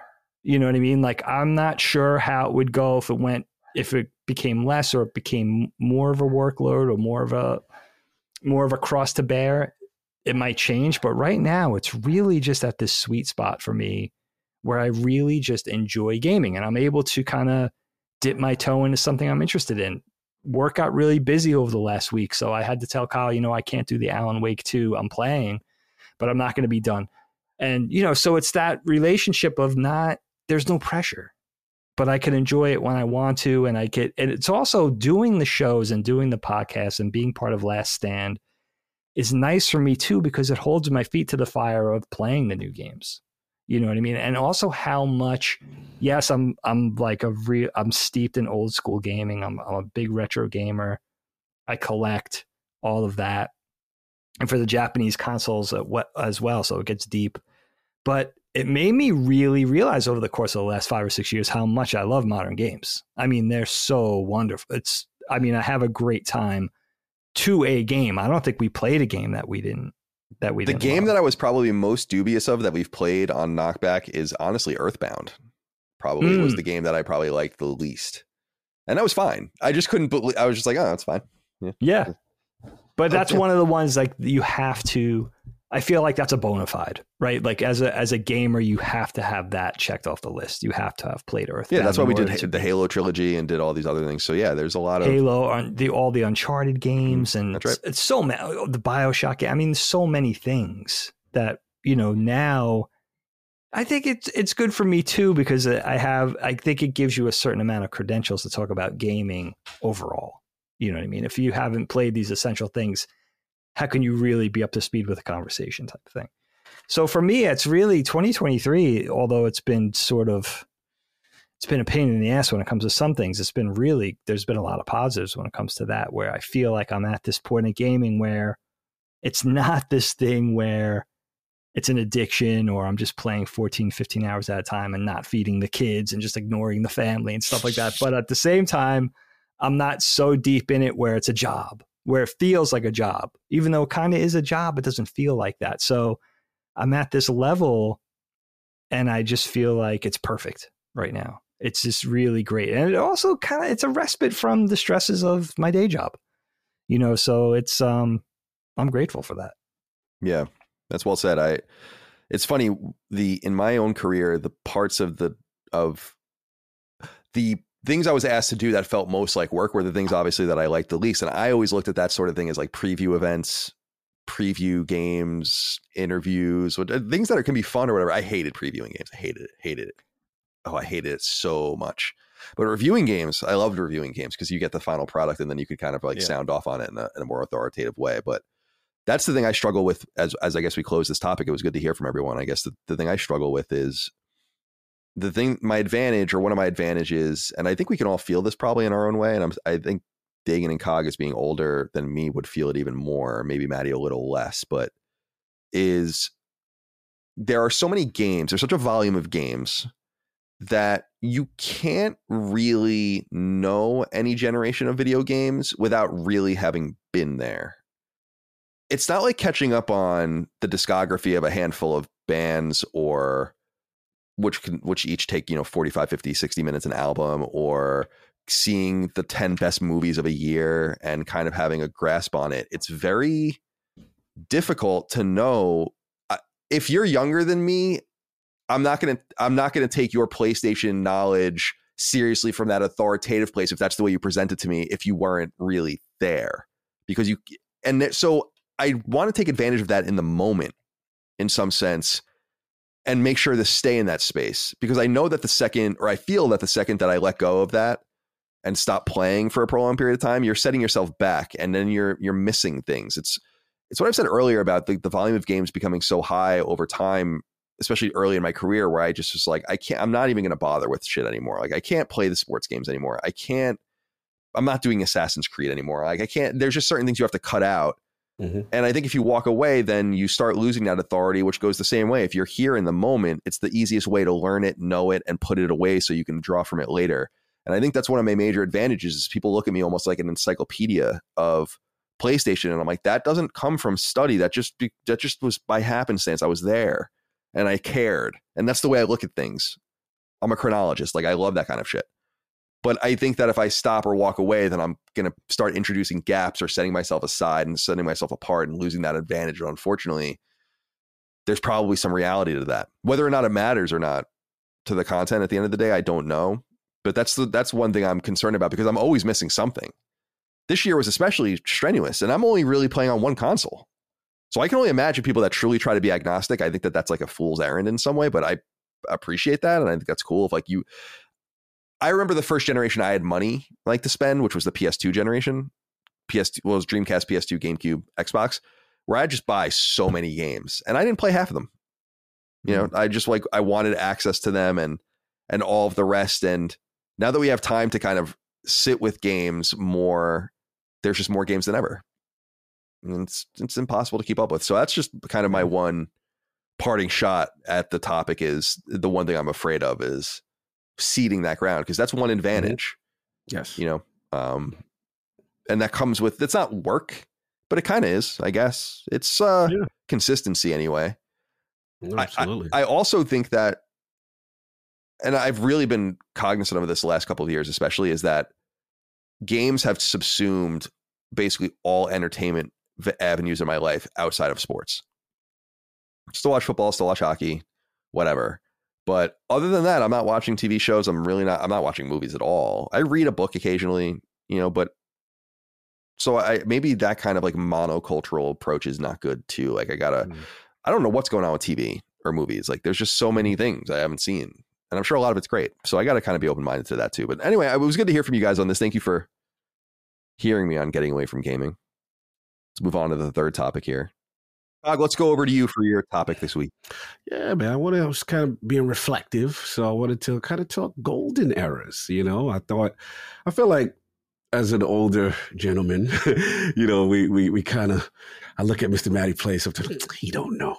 He don't know about the time, you know, when, when, when music or games was this way. And so I just, you know, you guys can take it however you want to take it. For me, um, you know, I distinctly, there's probably about three different things I wanted to tackle. One was kind of like, as a kid, first was like I've considered like the golden era of being a kid. It was like cartoons, and and I, I kind of miss that. I, I I feel like the way kids consume things are very differently now. You know what I mean? And obviously, we're in the YouTube era, social media, the TikTok, and I get like that.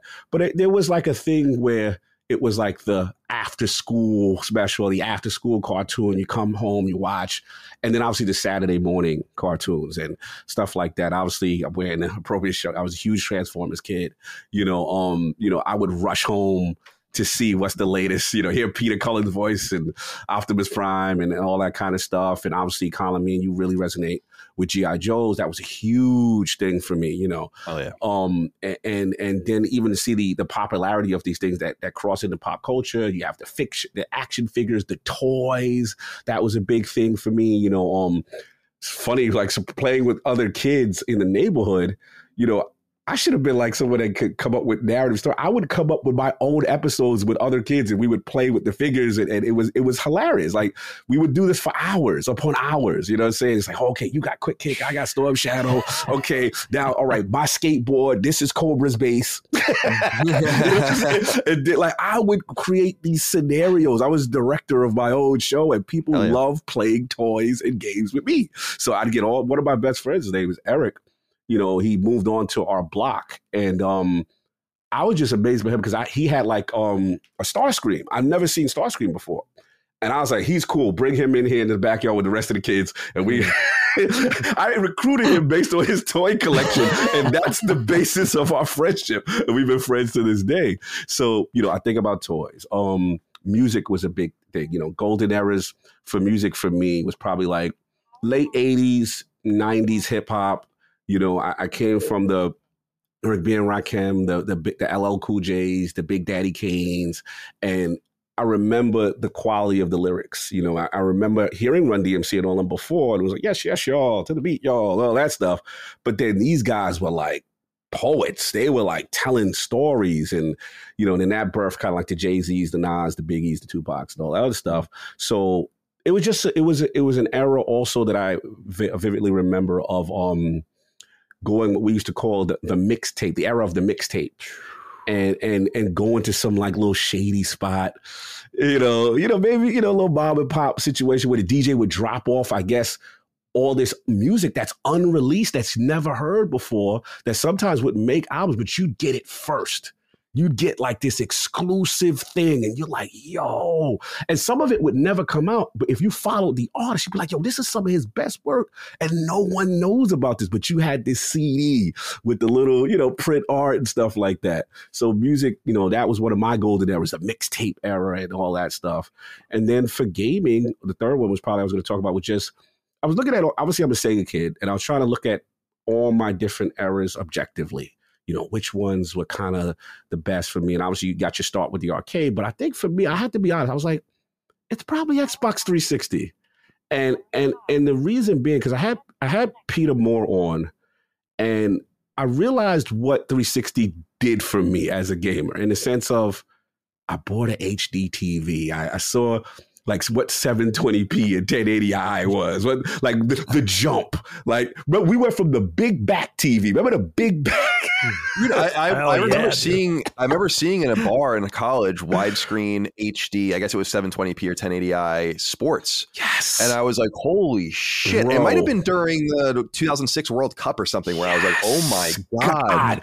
Remember what it did to sports, right? You yeah. you you so I remember upgrading like my DirecTV Sunday ticket packet, whatever, something I upgraded on your box to like the 1080p version, and you're like, oh my God, what about? I don't even need to go to the game. I can stay right here.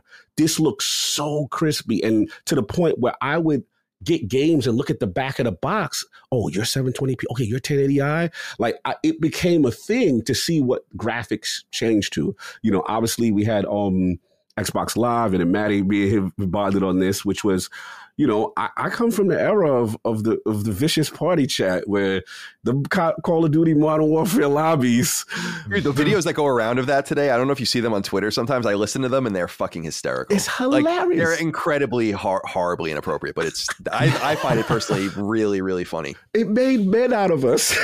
like you waited to the end of that match, you gonna talk your talk to whoever was saying whatever, and all type of disrespectful potential racists, whatever was going on and what's going on in these lobbies. But it, it was camaraderie. And then obviously you made friends from overseas. I, people to this day that's on my friends list that I met just out of random encounters in games because of Xbox Live. Like it's crazy. And to think about that and um I remember like the um just extensively, you know, talking about like the first Peter's like when we're talking about like that, okay, like the early days of this 360 and that lineup and and just seeing like, you know, Gears of War for the first time when in the Mad World trailer and, and like seeing that connection with games as this big entertainment medium that's bigger than movies. Like this is this interactive thing that's that's new. And Bioshock came out, Mass Effect came out, Oblivion came out. Like it was all these major releases that kind of came around the same time that were really really defining the genre and pushing gaming forward. And I, I really remember that. And then also I had the the the shooter box dude bro sports kind of connotation yeah. with 360, which you know okay. I, I, did fall into that pocket, you know, for a while. But uh, but yeah, I just I'm just curious. You know, I, the golden era is kind of what I consider like old man talk. But I'm curious for each of you. you know, actually let's start with Matty too with this first because mm-hmm. I feel he, he you're an old soul. I, I feel like you're a young guy, but I'm so impressed with you because you have such an appreciation for sometimes for things even before you. But I'm also cur- curious about your era and what you consider the golden era of however you want to take it. So, open floor is yours. Curious. Yeah, I had to think about this given my age. You know, I've only seen so much. So oh no, so he's flexing the young thing. Oh no! Sorry, guys. What? um, you know where my head went with this, and I don't know if it's a answer to your question per se. You'll let me know. Um, I more so look at how kids are growing up now and the environment and the world they're growing up in now. and maybe it's like old man shouting at the cloud. I don't know any better, but I look at that and um, you know how we're always online. We're so connected. There's no breaking away from that, and there's that pressure of social media. It's so prevalent in every pocket of society, and especially in this younger generation. And I look at when I grew up. Right, we were on the cusp of that. Like having a cell phone was a huge deal in school, like a huge deal. Um, like you were you were balling out if you had like a flip phone strapped to the waistline. StarTAC. Yeah, it, it was a huge deal. Let's go. And Mr. Man, even then, like you could send maybe a text. you could do you could do the phone calls, but like you weren't super connected, right? Like you'd go home from school, and that'd be it. You wouldn't probably hear from that person until the next day. Um, and I think about playing outside, toys. Like I look at the it is going to sound like a really deep cut, but I look at the quality of action figures. Like I always when I'm in like Target or Walmart, I always fly by the toy section as literal curiosity. I'm like, Mhm. I want to know what they're producing nowadays. Yes, things same, have become Same. bigger. I do that. And I look and I'm, I, I, I'm like literally disgusted. I'm like, this is what you're doing for these kids. Like this is what you're putting together for them. And it just re- reaffirms what I personally believe. And of course, like ignorance is bliss. I don't know what it was like to grow up in the 80s or the 70s or whatever, but like I think personally as like a 90s kid, I was born 95. Like I I grew up during a very particularly special stretch where we were like things were innocent or they appeared innocent because I think we knew less, right? Um and I was able to kind of have that ability to grow and go outside and and not focus on what's happening online and uh and grow into that where by the time I was of age where MySpace was becoming a thing when I was in like sixth grade. So I was like, what, 12?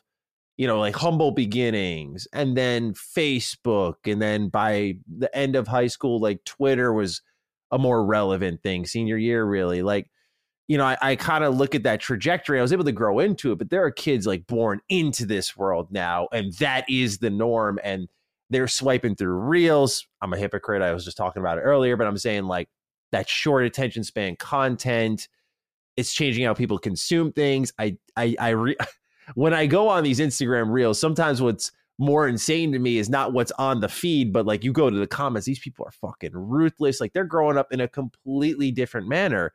And so I look at the golden era as like in two angles, right? I look at it how I grew up compared to how people are growing up now. I I firmly believe the way kids are growing up now sucks. I would say objectively it sucks, and I feel bad for them. Um, and I don't even say that to be like up on the high pedestal. Like I just like this is it for them. Like, yep, you know, you get to people casually posting dudes dying on Twitter. It's like, yep, that's norm. Fight video, like fight videos are great, but like it's so casual how people Really are with not, like but graphic they're really not violence good and for shit. the. They're not good for the the soul of humanity. But they're funny though. Yeah, and that's fight videos are great. You know, you got to get fired up every now and then. Watch a Shout out few of those. Beef. Like we we need those, but you know, the graphic violence that's just casually shared. Like these kids are just going to find this at such a, a young age, and I, I don't know. I mean, I just so I look at it from that angle. That I, I think I grew up in a particularly like golden era where we were like I before I was ready to see the realities of the world. I I was mentally prepared for that, right? And even then, it was still a little scary. Um, but you know, I at least was old enough to grow into it. But there are kids who are below the age of ten who like have cell phones and um like smartphones, I should say, and that's that's wild because they just have they have access to everything. Yeah, Um, dude. As you can tell, I'd be a strict parent. Yeah, you Um, should. I think that's that's a lot. You know, that's a lot Yeah. to think about. Um, on the other hand, though, gaming wise, because that's where my head goes to, 360 era, absolutely golden era. Um, the the Xbox Live party chats, like the uh, I think of how games are made. I, I always say on Retro Rebound that I love a good 360 PS3 game because it had the spirit and the risk of a PS2 game with a bigger budget, so you'd get even crazier, bigger risks and um, nowadays, we always hear about how when you miss that big risk, the the drop off the clip cliff is steep.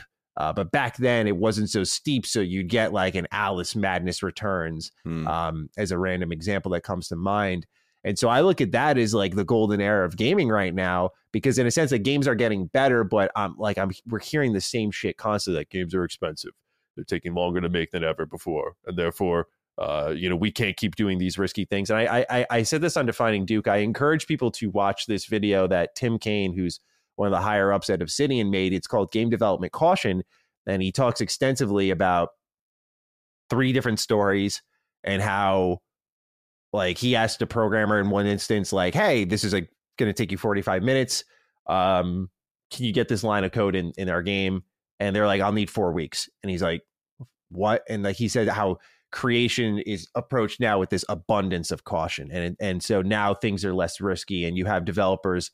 As I've said for years, poaching ideas from the indie scene and bringing them into AAA once they can affirm, like, yeah, that's going to work um, and it's such a low risk field in a way because it's turned less into a creative endeavor and more into a business. It's like we wanted it to grow, and now we're here, and it's this thriving industry, and it's like almost less creative than ever before. So I look at that 360 generation with like real hearts in my eyes because I'm thinking to myself, like, damn, dude, that was we got the best of both worlds like that for that time big budget games like you know you think of how great a game like the last of us looked and you could argue the mm. ps3 still had a couple of years in it man that, oh, that game looked amazing um, and that was a game changer. It was one of the best games ever made. Um, you know, we're getting things like Halo 3, another best game ever made. Like, you know, and and the fun was there. Of course, you know, you think of the era of the we talked about the online lobbies. That was definitely a big part of it. But for me, it was it was those games and stuff. So um, you know, I've always connected with like video game music more than any type of music. So like I don't really think like eras of music in particular. Like I just I, I always find a song I really like uh, when it's a I put a, like a normal person track, and I just grind away, and then I get sick of it, and I'm like, okay, you know, on, on to the next one. Uh, otherwise, like 50s music, like that's an, that's a I would say to me a golden era of music because I find the lyrics very almost sometimes, not always, innocent. Um, I look at like modern rap at times, and I just feel like it's always about like, yeah, I'm doing drugs and fucking this and that. And i'm just like okay like that's that like was a vibe when i was in college and that was a vibe like in high school. But um i guess i don't know if my my taste matured or if i've gotten too prude or something like that. But uh for me i that that to me was like a special era of music that like warms my soul. Like i i listen to it and i feel good and it sets a vibe and um makes me feel it like comforts me. So like i i, I look at that particular era, strongly 70s as well. Uh, but these are all introduced through games. Like Fallout 3 introduced me to that era of 50s music, and uh, Guitar Hero was that like 70s, 80s stuff. So uh, again, it goes back to video games for me, that golden era. So uh, that's how I look at it. If I, if my young ass was to say something was a golden era, no doubt. What's what's Colin's golden era? I'm curious. Um, I wrote a few things down. I look at the early internet as a golden era like the the 95 96 97 98 era of maybe even into like 99 2000 that was a really special time to be online and we're never going back to that world. And that's one of those things of just you were there you weren't and it's not like uh, anyone's better for you for having been there or not. It's just a very unique time. It was i am of the mind that the millennial generation and gen x to a degree but really it's millennials lived in a very unique space in time where they lived at their most formative years a transformative you know um analog to digital life. Mm. like they remember and existed totally in the other world and then they did exist entirely in this other world but it was at this formative time. It didn't happen like i often think our parents were born in 1950 i think that that's so funny. Like the internet became a thing when our parents were in their for like well I mean, it was a thing before that, but it became a cultural thing in their 40s. Yeah. Yeah. That's a pretty incredible thing, but for us we were just being formed in this one way and then you get pulled over. And so I look at that early internet time as a golden era for me. Also along that that line MTV and VH1 to a degree as well because VH1 was very relevant too, but not only the music videos, but just the hodgepodge of of cultural dominance that that seemed to come from those places that seems to be totally irrelevant today. Like I don't know that kids today, and it's like oh, kids today. I don't know if they understand like MTV, like what MTV really was, like what how dominant and present omnipresent it was in your life.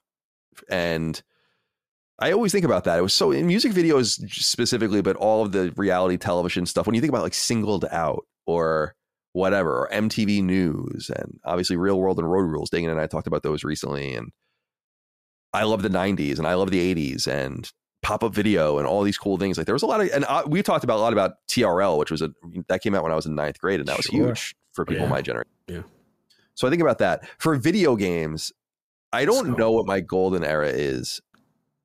I'm very I'm very inflexible with adding games to my favorite list. Like I love a lot of games that I play year to year, but for some reason my my favorites list just doesn't break or bend at all. And I think it's not really a realistic look at the totality of the video games I've played and really the analysis of what is best and what isn't. And so with that in mind, that bias in mind, like I still really gravitate to the NES and SNES in a major way. I fucking love the NES. The NES is probably my favorite console. Mhm.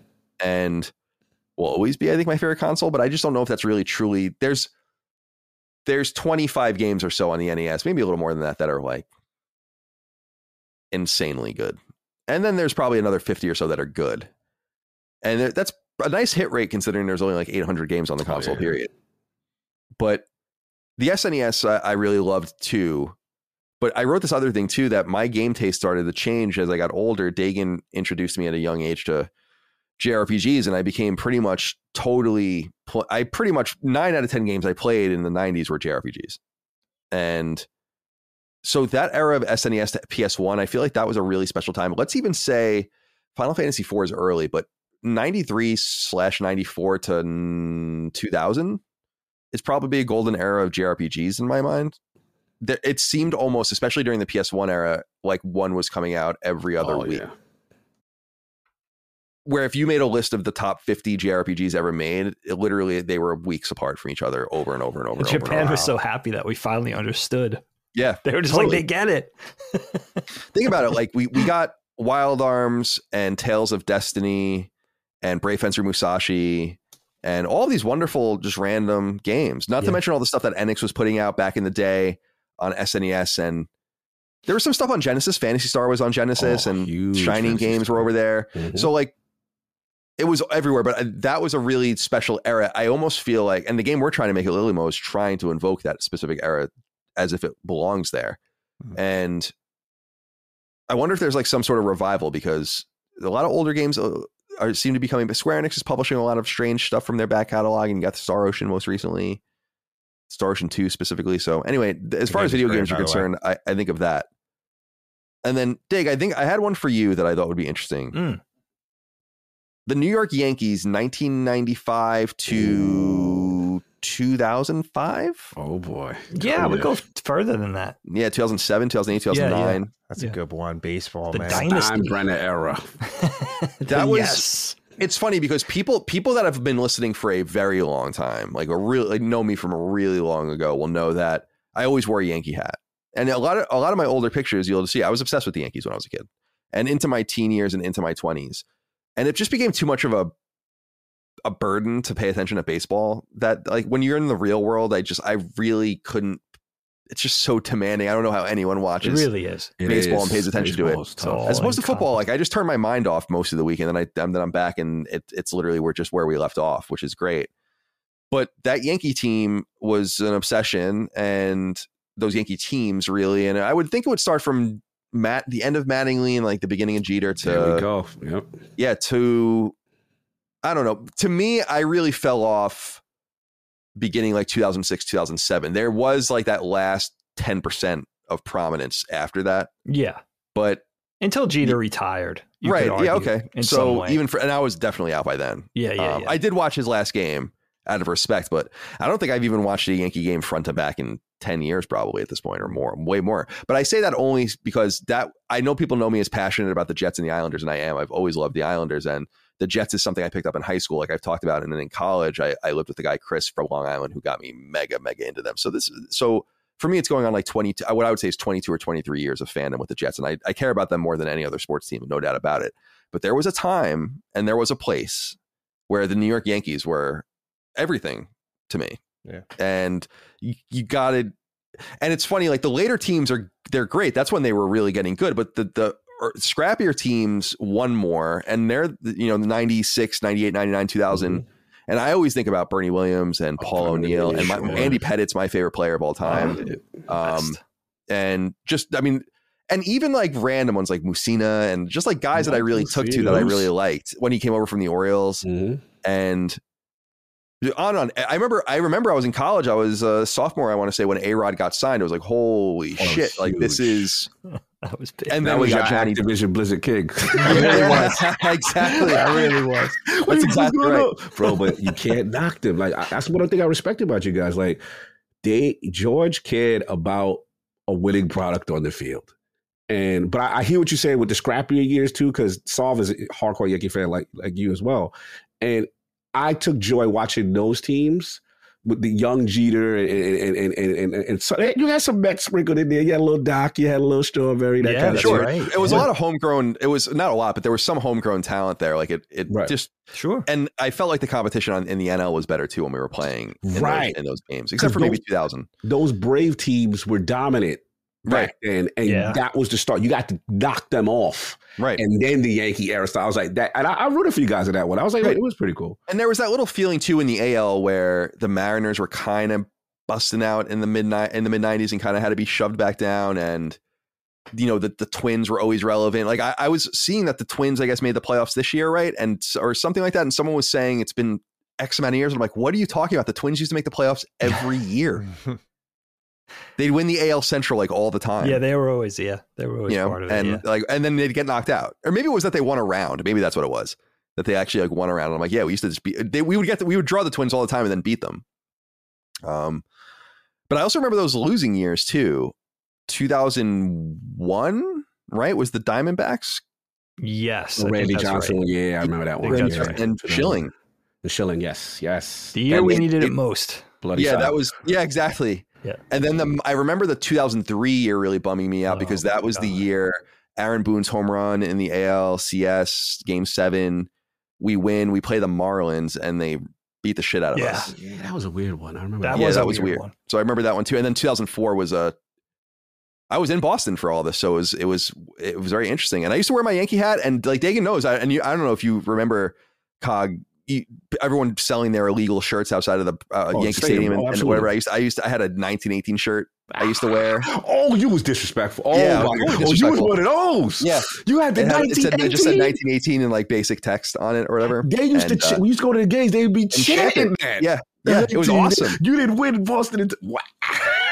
And then and then um It was emotional. Yeah, up 3-0 in the ALCS. It was cra- I mean, I'll never I, that's the stuff is there's a lot of sports moments I'll never forget. I was at an Islanders playoff game in 2002, a famous game where Shawn Bates scored on a penalty shot and they beat the Maple Leafs in that game and that's like a famous moment and that was awesome and it was cool to be there and I remember it and it was wild and it's cool that it's on video. It's, it was like an ESPN clip of it on YouTube and I was like it's so cool. I wonder where I am in the crowd. So I've seen those kinds of moments, but I'll never ever ever ever ever forget the ALCS in 2004 because after they lost that second game, I was like, they're going to lose the series. You just felt it. You just yeah, the writing it. was on the wall yeah, for sure. and you just had to sit there and deal with it. And I remember throwing my 1918 shirt out. I did. I threw it out when they because they won the World. Series after that. They beat the Cardinals. I want to say I don't remember Um, that. something like that. Yeah. So anyway, yeah, Dig, I had to throw that out there as we segue to you because I mean, that New York Yankees, that's a golden era for me. And, and I never, you have to understand, I'm a big Islanders fan. They had, they're one of the greatest dynasties in sports history. And they won their last cup right before I was born, literally right before I was born. And then they have never won ever again.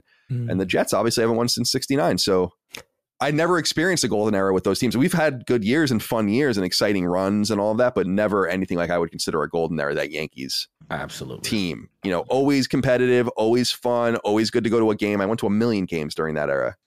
And I used to go to games at Fenway too. People know that I used to, I don't know if they still do it, but um, I went to Northeastern, which is right next to Fenway Park. It's the university that's basically closest to it. It kind of pincers BU on the other side, and Northeastern's near the back bay and the Fens. And I would, they would release 200 standing room tickets for every game before every game. They would do it at 8 a.m. And I I, used to that. sleep outside when the Yankees would come to town, literally take my comforter off my bed, go sleep on the street in front of this box office buy you'd only get you can only buy two Max. um and they were 20 bucks each i would buy one i would sell the other one to a scalper for 40 bucks make my money back and then go to the game that night Wow. and Wow. that's i would do that all the time i did that probably 10 times you know so um so yeah dig what do you think about this That was an era. Yeah. Shout out to Joe Torre, and we Hell can't yeah. forget Oh, salute. the Sandman. oh of course I mean, come on. Oh, it was God. all about Mo.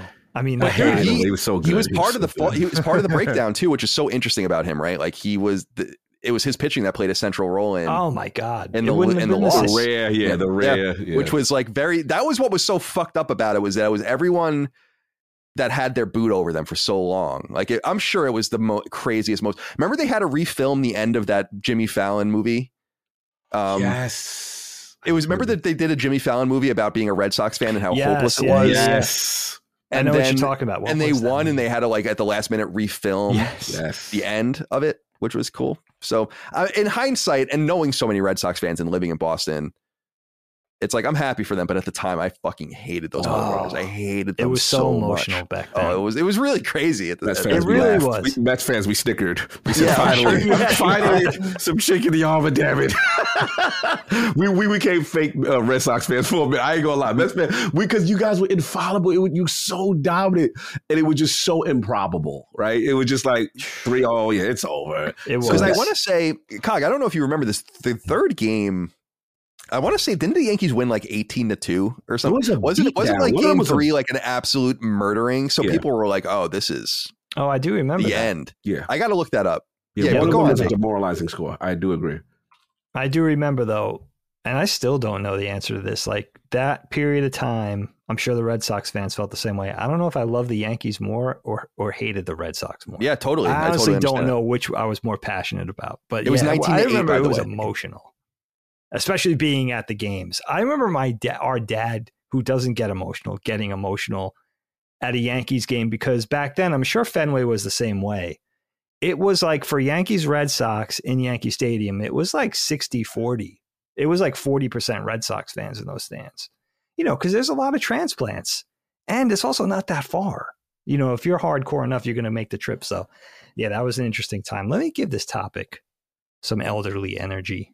You know, Uh-oh. why not? That's that's what Let's I do. that's what I do here on the show. So when when Cog sent this, the first thing I thought of was like, you know, listen, we have those largely established, accepted golden eras, right? Like you could read it in a book. Everybody knows the Hollywood, the big Hollywood movie golden era was the 20s and 30s through the 50s, right? Everybody kind of accepts that. Or, you know, the the golden age of television or everybody knows the golden age of comic books was the late 30s through the mid 50s, that type of thing. But I love these personal golden eras so much better. Like who who says what's what? You know, what I realized when Cog sent the topic, and I was kind of making a laundry list of all the things I care about. I was like, oh shit, you know what this is? The golden era or the golden age for just about everything. For me, anyway, is anything from when I was probably in my late teens or early 20s. Mm. I just go across the list, check them off pop culture, video games, music, TV, art, the things I personally really care about, like skateboarding, hip hop, manga, and anime. Matty, that's not up for debate. Late early 90s, early 90s was the best for those type of things. And it is kind of all in that wheelhouse of me being in my late teens, early 20s for whatever reason. And I have this kind of strategy that I developed. If you, if I call out, this is the golden era for video games, and I say the 16 bit era, it's SNES, and you call out a different era, I'm just going to anoint my era the platinum age, or I'll call it the diamond age. We can just kind of keep escalating or whatever. But what I'm saying is, is the best. So if we have to go above gold, if we have to go white gold, platinum, I don't care where we go, titanium, whatever, that's how it's got to go. But it's it's true though. But then you know what's interesting about that though, in that era, because a lot of it play. Uh, listen, it's all wrapped up in this conversation. We already see it. Like a lot of this is nostalgia. Absolutely. A lot of this is the stuff, those periods of time that we look back fondly on favorably, which has a lot to do with when we were born.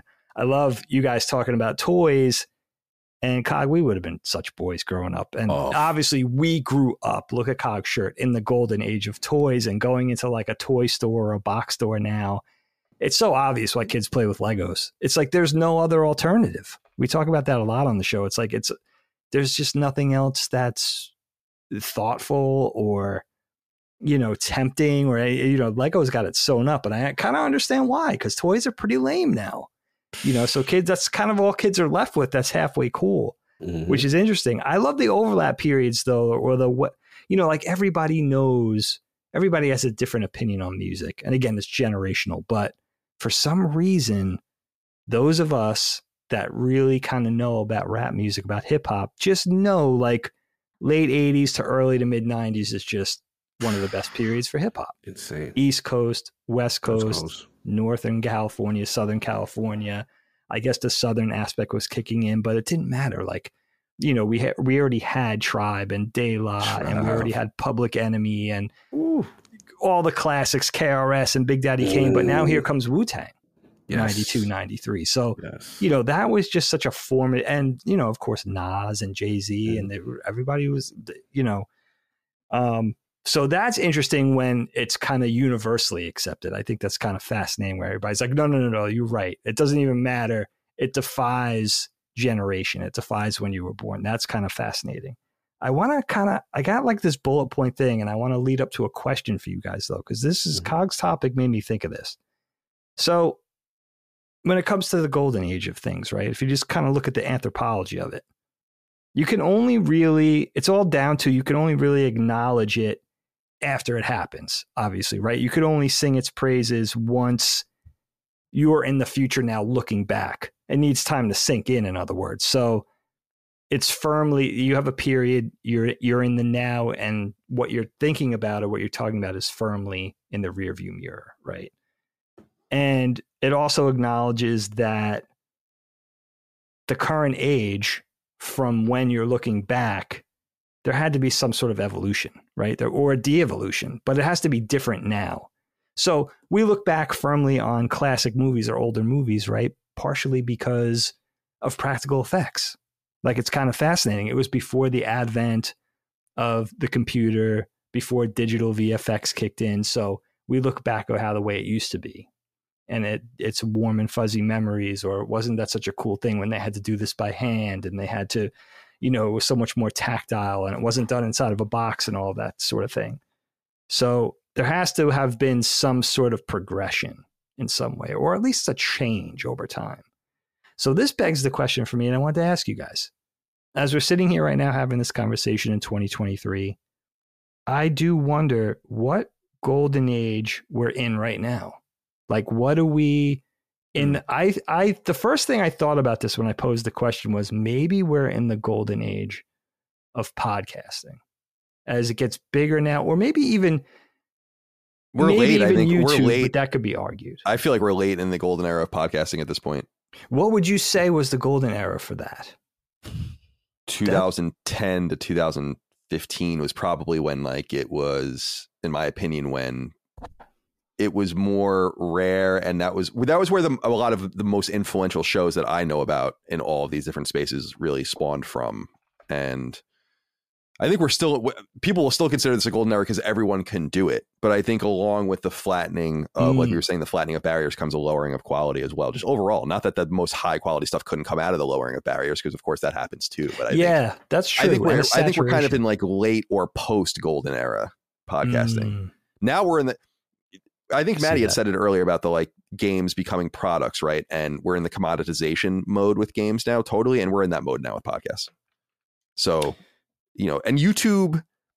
Chris would be the best to answer this. I bet you Chris would say that, and maybe Matty would have an in- interesting insight into this too. I think we're people think we're well past the the golden era of YouTube. What would the um, golden era be?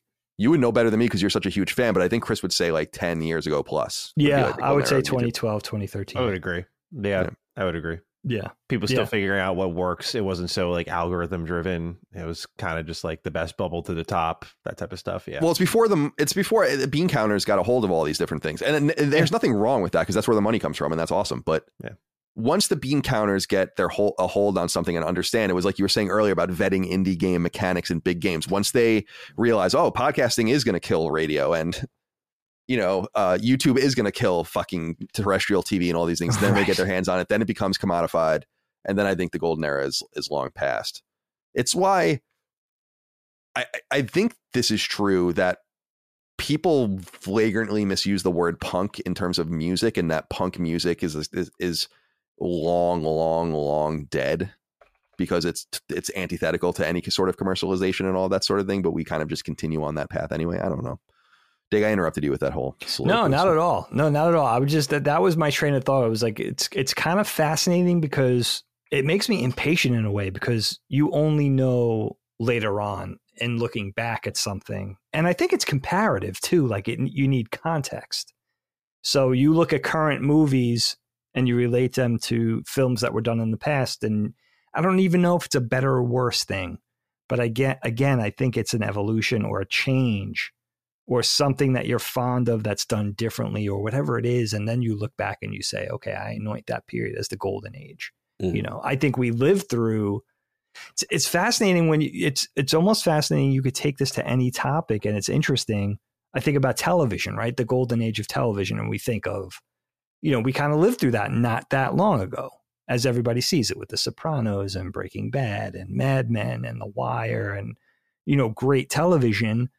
But if you think of great dramatic television, that started in the 70s with Altman, with MASH and Hill Street Blues. Like, it wasn't just soap operas and vapid sitcoms and things. Like, good television had already taken place decades earlier. You know, mm. maybe it wasn't as much. The saturation hasn't hadn't set in yet. It, there was a little less where everything kind of came and converged, and we got a lot at the same time. Where maybe it was kind of a one off every few years back then or whatever. But it is kind of interesting in that it is kind of comparative, and you only know in looking back. So I do wonder about right now. Mm-hmm. You know, and it seems it just seems like such a confusing time, and in some ways such a shitty time. So it's nice that we're it's nice to think maybe we're living through some golden age right now, but I don't I don't even know what the answer would be. The only one I can think of when you mention that, and it spin back to gaming, but in a different way, is I, I always tell Matty because right, we get into the uh, games play section. I've kind of been redundant in the last two weeks where it's been like Tekken, right? Tekken mm. is I'm Tekken. I'm so hyped for Tekken 8. I've been playing the closed network test, so I've been playing Tekken 7, and I was what I would consider in my day a competitive Tekken play. I was That's really awesome. good, and I was a guy that would go to Chinatown fairs and and challenge the top guys and hold my own. And you know, I would, you know, this was the era. I think Colin too of back before before that was it GameFAQs? People would put out. There was so lack of knowledge about Tekken that there were people that would make game FAQs and there was a verbiage of how to use each character and these mm-hmm. are people who were skilled and i would download these and through these forums and message boards i'd meet the top players of a certain character. And i would have random people meet up at arcades. Like it was that kind of energy. So I'm, I'm spawning back to now. I think we're in the golden era of competitive gaming because I've been watching these kids First of all, I cannot hang with any of these guys. like these guys, that. they're doing frame data. They they've got punishment. It's insane the level of technicality mm. that kids have, and then obviously the dexterity and, and memorization, and then the, the amount of things that they're doing. So I watched it, Eve. I, I, just got caught on YouTube, you know, just watching things that comes up on your recommended recommendation list. Sure. And I'm watching these kids, and now I'm starting to know them. And then now this kind of feeds into the esports aspect of it. And all these, even big sports organizations, the Patriots, Robert Kraft, all these guys are spending money on these esports teams to the point. I was at a mixer maybe two, three weeks ago, and there was a guy telling me how like um he's like a director at Syracuse now, and he's talking about how the Big Ten is losing all these kids because they don't have competitive gaming or esports or gaming curriculum as part of you know their, their, their oh, programs, wow. and they're moving away from the Big East and all this stuff to these other schools. And he's like, hey, I just started a program. If you know, I'm hiring.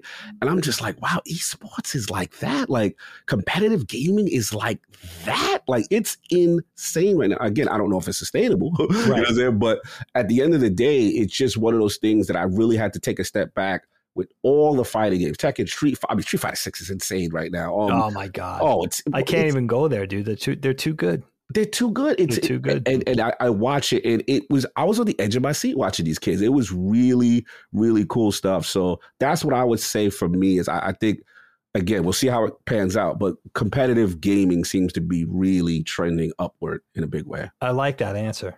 That's really the only thing I could think. I mean, you could think of with the advent and the increasing availability and technology of EV cars, maybe we're in a golden, a sort of that, yeah. newer golden age of the internal combustion engine. You know, where it's like car makers are trying to are scrambling to get. You know, I guess in some ways, and I don't know that much about this, so I could be talking out of my ass technically, but I'm I'm assuming there's some sort of scramble and mad dash as all engines get replaced with electric engines for cars. You know, I'm, I'm, I'm sure that's in the offing. I don't know if that's two years from now or 25 years from now, but there's got to be some semblance of let's do what we can with what we have now. You know, so that could be that's interesting too. And of course, there's like the Mopar era and classic cars and the hot rod era of the 60s and 70s. But maybe we're in some new thing that with if you're a car person, you know about that where it's like that it's the last vestiges of it so it might be the best you know type of thing interesting. Yeah i don't know. Well cog are you satisfied with your topic? Absolutely. Love yeah it's a good responses. One. all right. Let's end dig. Let's end strong with your topic. All right. I leave it to you. Let's do this. So don't worry. I know kyle was construing this as a political topic but i'm thinking about it more in a humorous way. And listen guys we can't put our heads in the sand. We got to get ready. The holidays are coming. This is going to happen. I think it's, I mean, maybe for some people it's not inevitable, but I think for many of us it's an inevitability. And what I'm talking about is what I wanted to discuss with you guys today is talking politics with family, with friends. I'm thinking family gatherings, holidays around the dinner table.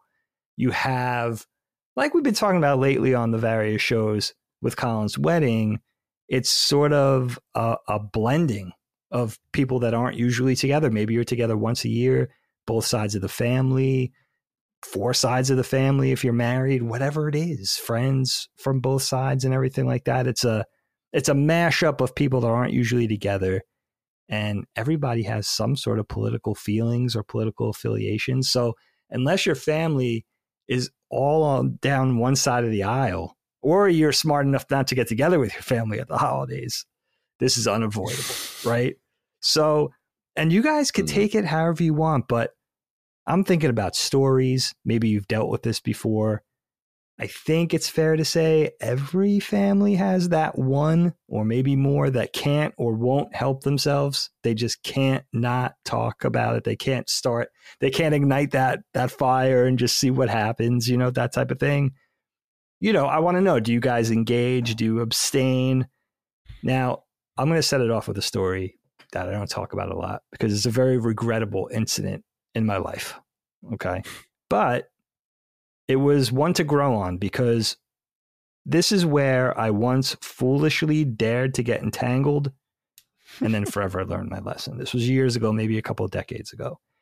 And I was thinking about this, Cog, because you and I recently on one of our episodes were talking about being the diplomats in our mm-hmm. given circles with our family right. and friends. We're the people that usually kind of rise above, right? We could kind of, we could, we're, we're able to agree to disagree, right? We have that energy of like, you do you, different mm-hmm. strokes, whatever. I'm not going to get offended. You know, I was thinking about this. Colin and I did an episode of Knockback a couple of weeks ago on Robocop. And 98% of the time, over the last five or six years, what we talk about on Knockback, we love and we gush about. But I didn't like Robocop that much. And I didn't as a kid. I don't like Paul Verhoeven. I don't like his stuff. And it was uh it was an episode of like, listen, I got it. It's a me thing, but I don't like Robocop. I never did. That's why I only saw it once. You know, it wasn't for me. And people got pissed. People were, you know, like uncharacteristically like you guys suck. and it was like that thing of like, wow, we can't just you know, I'm one of those people. It doesn't matter what your politics are. I, I could even love you. Like we don't have to agree, but as long as it's respectful and as long as it's not hateful, yeah. I don't. Yeah.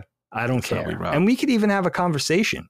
And you could be calling me an idiot in not so many words the entire time. It doesn't matter. But there's those people that just get a little more aggressive, maybe, right? They got to make their views known. And what's interesting about my our family growing up is that we kind of run the gamut politically. Everybody, we're not, we're definitely not down one side of the aisle, and there are those people that I guess engage a little bit, but it's never been too bad on my side of the family. With Helene's side of the family is interesting because, and I, I love everybody in Helene's family so much, but I am definitely like a meathead in a sea of Archie bunkers out here. like that's just how it is. That's just how it is. Reference. You know what I mean? Like, and that, you know, it's, Helene just comes from a very conservative family. It's always been that way. It's definitely been like a meathead Archie dynamic with her dad, uh, who I love. He's one of my favorite people. But from very early on, that was the whole vibe. It was like this young artist, animator kid, and this white collar accountant, COO of a company. Like, it was just like a very, it was just like two very, it was a very conflicting energy. It was conflicting energies, you know? But we learned to and i always make fun of him because i'm like you know you, we, we're from like the political the democratic stronghold of the state you know you dare to be conservative in philadelphia like this is this is the one vestige of democracy in the entire state of pennsylvania. It's the only thing making this place purple you know? But you know so we always had that dynamic going on and he he's awesome but probably helene and i were just married. So i want to say this was 2003 2004 ish not exactly sure. But I know it was that Obama was becoming part of the conversation. Maybe this is a little later. It might have been like 2005 ish. And, you know, she has a very conservative family. Everybody's very conservative in her family. So we got to talking politics, and it wasn't a deep family function. Like it wasn't a Christmas or Thanksgiving, but they were at our house. It was Helene and I's first little house that we bought together right after we got married and everybody was over. I want to say it was for somebody's birthday, but I'm not exactly sure. And even despite my usual nature and everything, I don't even know. Like it just the it, the the conversation started to turn into an argument, and it started to get out of hand, and people left in a huff. It turned into like a full blown thing.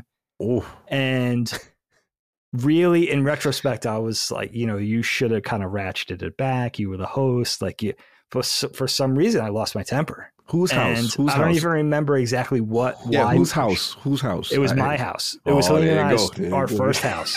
there you go. And i think it was her sisters and her parents. It wasn't like everybody was there but it was enough people you know a dozen people or something. I think it was before we had kids. And it was ugly you know and I just remember thinking, never again. I'll never engage to that level again. And mm. I'll never sort of let the conversation get my goat again. Like I'll never get to that, that, because honestly, it doesn't matter. You know, you're going to have to, you're going to disagree. That's okay. Type of thing. So that is always like a stark reminder. I wear that like a badge and just saying, like, it doesn't matter where it goes. I'm not going to, I'm only going to get involved to a certain point before I kind of dial back and just become a spectator essentially because I don't want to go there. You know, it's not, and and it really it was kind of a weird look for me because I ne- that's just not me at all. So again, I'm not sure what spun it out of control, but I just always am very serious about remembering what that felt like because it haunts me still to this day. I remember the first couple of weeks after it happened, I felt so bad about it. Like I remember just dwelling on it at work. I couldn't concentrate. I was I was commuting at that time into New York, so it was like these long trips on the train where I'm just ruminating and just like, mm. oh man, like, you know, that was that was shitty. So so the, yeah, we, before I throw it over to you guys, so any way you want to take this, I mean, is it something that you kind of usually see happening with your families around the holidays or around the family gatherings where you get into these political discussions, these discourses, hopefully not arguments. Um, Cog, what do you think about the, about all this? This is such a funny topic. um, for me, I am I'm blessed to be uh, uniquely able to avoid this. um, the reason being is, you know, my my mother and my my father split, right? They they were separated. Yeah, yeah. Um, my for those who don't know, I've talked about this on uh, mailbag once and on Lord once. My mom is extremely religious. She's she's JW, which Joe Witness. So they don't really engage in that type of talk. Right. Like, you know, she's, you know, she's going to talk her spiritual talk with me and hope that I see the light one day, that kind of energy, you know, because I always told her, I said, look, it, it, it made me who I am. It made me a good person, Sure. but I'm not a fan of, um, per se, I respect everyone's religion. I'm just like you, Dagan. We're very kindred spirits in that respect. Like, I, I don't care what religion, what politics you have, um, what your sexuality is to me, I've always internalized this as separators because at the end of the day, we have to be honest. We all have these core things that are the essence of us, right? And if you learn that someone you consider a friend is the complete opposite of you in this regard, you can get spiteful. you cannot like that person no more right? And I just choose to live my life different. Now, some may come, you know, counter me and say, "Look, you're just putting your head in the sand." And I think there's some fairness to it, an extent. But there's a part of me that's like, I refuse to look at the things that tear us apart, but what I actually have in common with that person and love that person for that. So this way, I don't care about those other things, and I like you. Now, to your point with this, I'm able to avoid it well, mom, because she don't really do that. My dad, he's he's very intellectual. You know, he'll talk politics here and there. The thing where I am the problem now is my best friend Paul, who I mentioned before. Yeah. He gets mad because every holiday it's a regular day to me. JWs do not celebrate holidays. They do not do any of that stuff. I was I never had birthdays. I never had Christmas. Never had Thanksgiving. I never had any of that. So I'm just used to it. I don't look at it as like any. Maybe when I was a kid, younger, you go to school and like, damn, everyone's got a birthday gift and you don't have anything, or everybody's got Christmas presents. You Sure. co- like you didn't have anything. But I'm so in, co- accustomed to it. It's you know a regular day. So what would happen is he'd be like, yo, bro, I cannot believe you are. It's Thanksgiving. I got my family down. Like, come over. Like, I can't believe you by yourself on Chris. Like, what's going on? So once it a while, I would all right entertain, and I'm like, all right, I will come through. Dagan, the the drama with these Italians. like, like, bro, like I- it is Italian. World War Three, and then the, you know the the the, the in laws, you know, very conservative. You know, they're talking about the election. This one's an idiot. I can't believe you would support that. Look what he did. Then it's it's literally NBC versus Fox live. They I can't believe you watch that garbage. They spew nonsense. And I'm just like, these grown people, I've seen people get up out the table, storm out. I'm like, I don't know why y'all do this to yourself every year. It always pops. Oh, and I wait for. it. I'm like, look, there you go.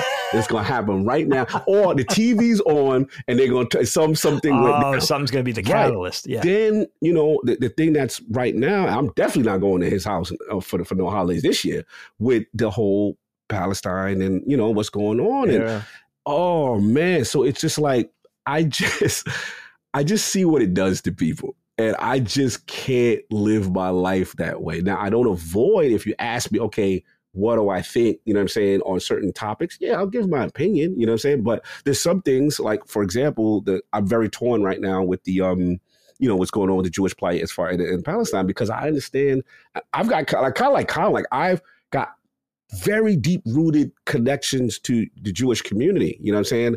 I I went to me and Sav, our first job was like a yeshiva university at oh, Albert Oh, wow. Einstein College of Medicine in the Bronx. Like I have deep Jewish ties, but then I also have deep Muslim ties and deep Palestine, like people who truly I respect and I see. I, I listened to Sacred one time, Colin. I, I heard you kind of touching on it and how where you, you're me and you, I think in the same pocket as far as you know, it's a very sensitive subject. And this yeah, like I, I admitted that I, I have a bias, like a deep bias in this situation. Like I am unapologetically pro-Israel. I just don't think that produce me saying that and going on about it is like, what does that produce? Like, right. you know, And, and again, like you said, it's it's stuff that's these. This is years of conflict and and pressure. And the last thing I'll say is the reason why another reason why I stay out of it is because if you look at the biggest wars, the biggest mass murders, the crusades the it's always religion. It's Mm. always you know these things that really you know separate. And i think now obviously with sexuality and this one you know you, everyone has some type of issue. So i avoid this stuff like the plague i am not going to your you know family function for the most part if i can avoid it and i just choose to abstain from it but um you know i'm curious what you guys say i'm very curious with colin in this as well and um, yeah, I'll double you, Colin, because I'm very curious. Like, how do you how do you manage? You're, you're very strong, you know, politically. Yeah, you have thoughts. Yeah. Yeah, no, I, I do. I think over time, first of all, I think people would expect that I would be the political agitator in these situations, but mm-hmm. I'm not. I, I we just don't really talk about these things with most of the family.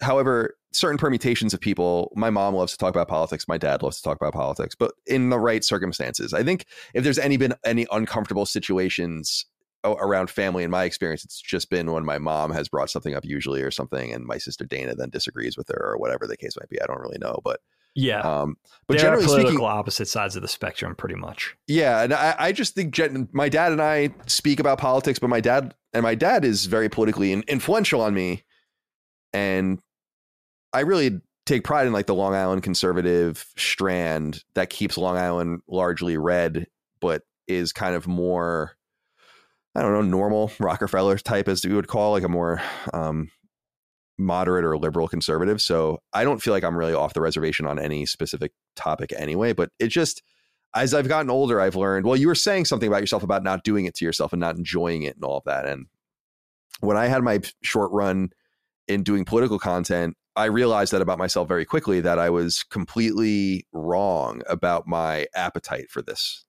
That I actually don't like the conflict and I don't like the constant pandering and the partisanship and all of that. I'm a real pluralist in the most meaningful way. I think that you have to embrace that people are going to disagree with you about a whole a whole host of issues. It's like a game of chess wherein I would imagine no two people are the same in complete political makeup. If you if you reduced it to like a thousand or two thousand political questions to a person, there would probably be no two people that would answer those questions the exact same way. And that I think should be encouraged and embraced. And I think when people alienate themselves from others because of these political things or are not able to take them maturely, I think they're doing themselves a disservice. But I understand that I'm surrounded by people like that sometimes. And I don't mean that about family, just generally. People are just not ill equipped. And I I think that kind of sucks. Like I, I think the beauty, I bring this up a lot, but I think it's really weird in Australia that you have to vote. Like you have to vote in Australia. Right. Yeah. It's compulsory. And I think part of freedom and liberty and pluralism is people being uh, is you being allowed to be in a country hating it, not wanting to be here, bad mouthing it, not participating in it, all of that kind of stuff I think is fine because that's kind of like what you're supposed to embrace. But it seems to me that a very specific what I would consider as a largely left-wing ideology that has gained hold in culture over the last let's say 10 years or so has this idea that it's like there's nothing to argue about because you are talking about my very existence and it's like and my whole thing is like um if you think we're talking about your very existence you don't even know what we're saying and that's like kind of where it remains and so there's nothing to say even and it's kind of a scary point to be in some way because i feel like a lot of people are disassociated and have no idea what's really going on and i think like i think it's weird that no one cares that millions and millions of people are pouring over the southern border that's not weird to anyone. That doesn't concern anybody.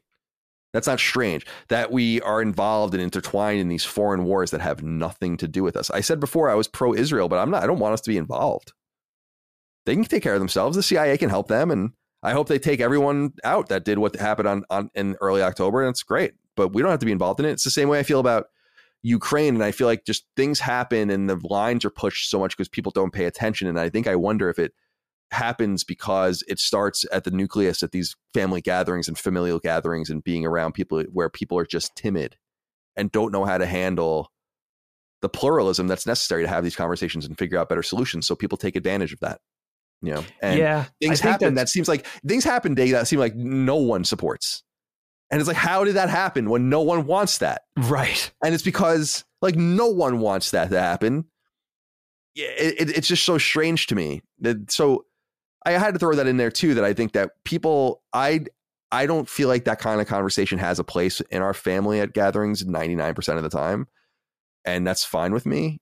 But I think it's important for not everyone to dodge it in all aspects because there's a level of reality that I think people are ducking to. And if people can't, if they want to be like, if they want to isolate themselves from other people because of political disagreements that are not fringe political disagreements, like you're not a Nazi, right? Or literally, like you're not in the. I've I said this with Gene. We were talking about it. I'm like, there's 330, 335 million people in, in the United States, and we were talking about how many people are actually like ex- political extremists, Ku Klux Klan or something like that. I'm like, right, few hundred thousand. I mean, like literally, like the kind of people you're talking about. So, like, let's stop with the insanity, you know, and like talk to each other again. See, that's the thing. That's the thing, though. Like, that's the tricky part of this conversation because that's very reasonable what you said, and I'm mm-hmm. I'm here for that. But there's two things I think that people, not everybody, and if one person gets out of line, you know, quote mm-hmm. unquote, out of line, it's like you got to kind of honor this policy, right? Of know your audience of the the table, right? And also adhere to a thing of like there's a time and a place is Thanksgiving dinner really the time and place to have this conversation? Right. If you know it can't be civil, if you know it's going to get out of hand, if you know it's going to, there's going to be some sort of unrest. Before I hand it over to Matty, I just want to say there's a person, there's two types of people I know in my life that are more inclined to want to engage in this type of stuff around the dinner table, for instance, at Thanksgiving. One of them has a real mischief energy. Like I'm gonna I'm gonna throw this grenade. I'm gonna take the pin out, and I'm gonna see what happens. And my answer 99 times out of 100 is I'm gonna walk away and get in the foxhole, and I don't want to have anything to do with it, right? And it's that one time that I got sucked in, and then the other the other energy is even in a way more disturbing because, and I don't think the person that I know who does this is doing it in an insidious way but there's a feeling, there's almost a translation somewhere of, I'm going to talk to you from my POV and sh- kind of spread the gospel because if we keep talking about it, you're going to f- end up feeling like I feel. Like I'm going to transform you. Yes, yes, yes. Right. I'm going to, I'm going to kind of, I'm going to yes. convert you. Yes. Is basically what it's saying. And that may be something that happened in the incident I explained where it was like, I felt like I was respecting your p- perspective. You weren't you, and you're trying to change me. You know, so that yes. it, that that just just sort of incited, you know, some sort of anger where it was like, oh shit. I, I, I want to jump in because I know yeah, you're going, and and this is part that you you eloquently explained a little bit better my position because there's a part of me that there are a few people, the way Colin mentioned, like, yo, we should talk to each other, which is the correct thing. We should talk to each other. We should understand each other. However, some people, their emotionality takes over and they are so passionate, they can't have critical thinking. Mm. And when mm. I'm able to discern that from you, that no matter what I say, you won't refuse to even acknowledge the perspective of why someone might feel opposite of you, then it, it, translates to everything. This is even. Like this is even games. Like I've had to pull back sometimes, you know, like mentioning a dis a, you know comment section or something like that because the emotionality is so high, they can't even understand why anyone would think any different from me. Yes. And you know what? You're wrong. I got to change and correct why you're wrong. You know what I'm saying? And it comes as a simple thing. And me and AJ Addict, you know, we we we have this thing, and we just say to each other, and I love it. Like respectfully, when we get to that point, all right, brother, we're gonna say we agree to disagree, and let's just let's just leave mm-hmm. it and move. And this way, I don't hate you, you know, and we we just build off that. And then sometimes over time, that person can will sometimes potentially could come to your side over over time with certain different perspectives. But when it's mm-hmm. this, there's no way. They're, like some people are so dug in. It doesn't matter what you say; they are on their square, and I I can sense that with a lot of people very quickly, and that's why I disengage. But there are the few exceptions where you like, you know what? That was some critical thing. Or he, you know what, he got me to challenge my own belief on something. You know what I mean? Those are the those are the gems. But I feel those are rare, and most people wearing sports jerseys. Yeah, totally. yeah, that's Yeah, what it totally. is. Yeah, I, I I agree. Just in the sense that I I know I could corner you. I could I could ask you a question, dominate the conversation with a lot of different people, get points across, make you look dumb, whatever. I'm not saying you. I'm saying the royal you, and do all that kind of stuff. Or we could have a really fruitful conversation. I know the latter is probably unlikely. The former is going to die, dive, you know, devolve into something horrible. So you just don't have these conversations. It's just it, I know it's probably surprising to hear people say that, hear, hear me say that, but I just really don't. We're not like when I go to Thanksgiving at my mom's house and everyone's there. We're not going to talk about politics, or at least I'm not. I'm happy to follow up with you if you're the one who brings it up, but I'm not going to be the one that brings it up. No, No. way, man. Happen there. No, no way. Anyway, we haven't heard from Matty yet on Yeah, this. No, sorry, no, sorry. Matty, please. No, no, you guys are good. Yeah, I, I actually don't think I have a ton to add, only because growing up when I was very young and we had like the family gatherings, I didn't know what the hell was going on.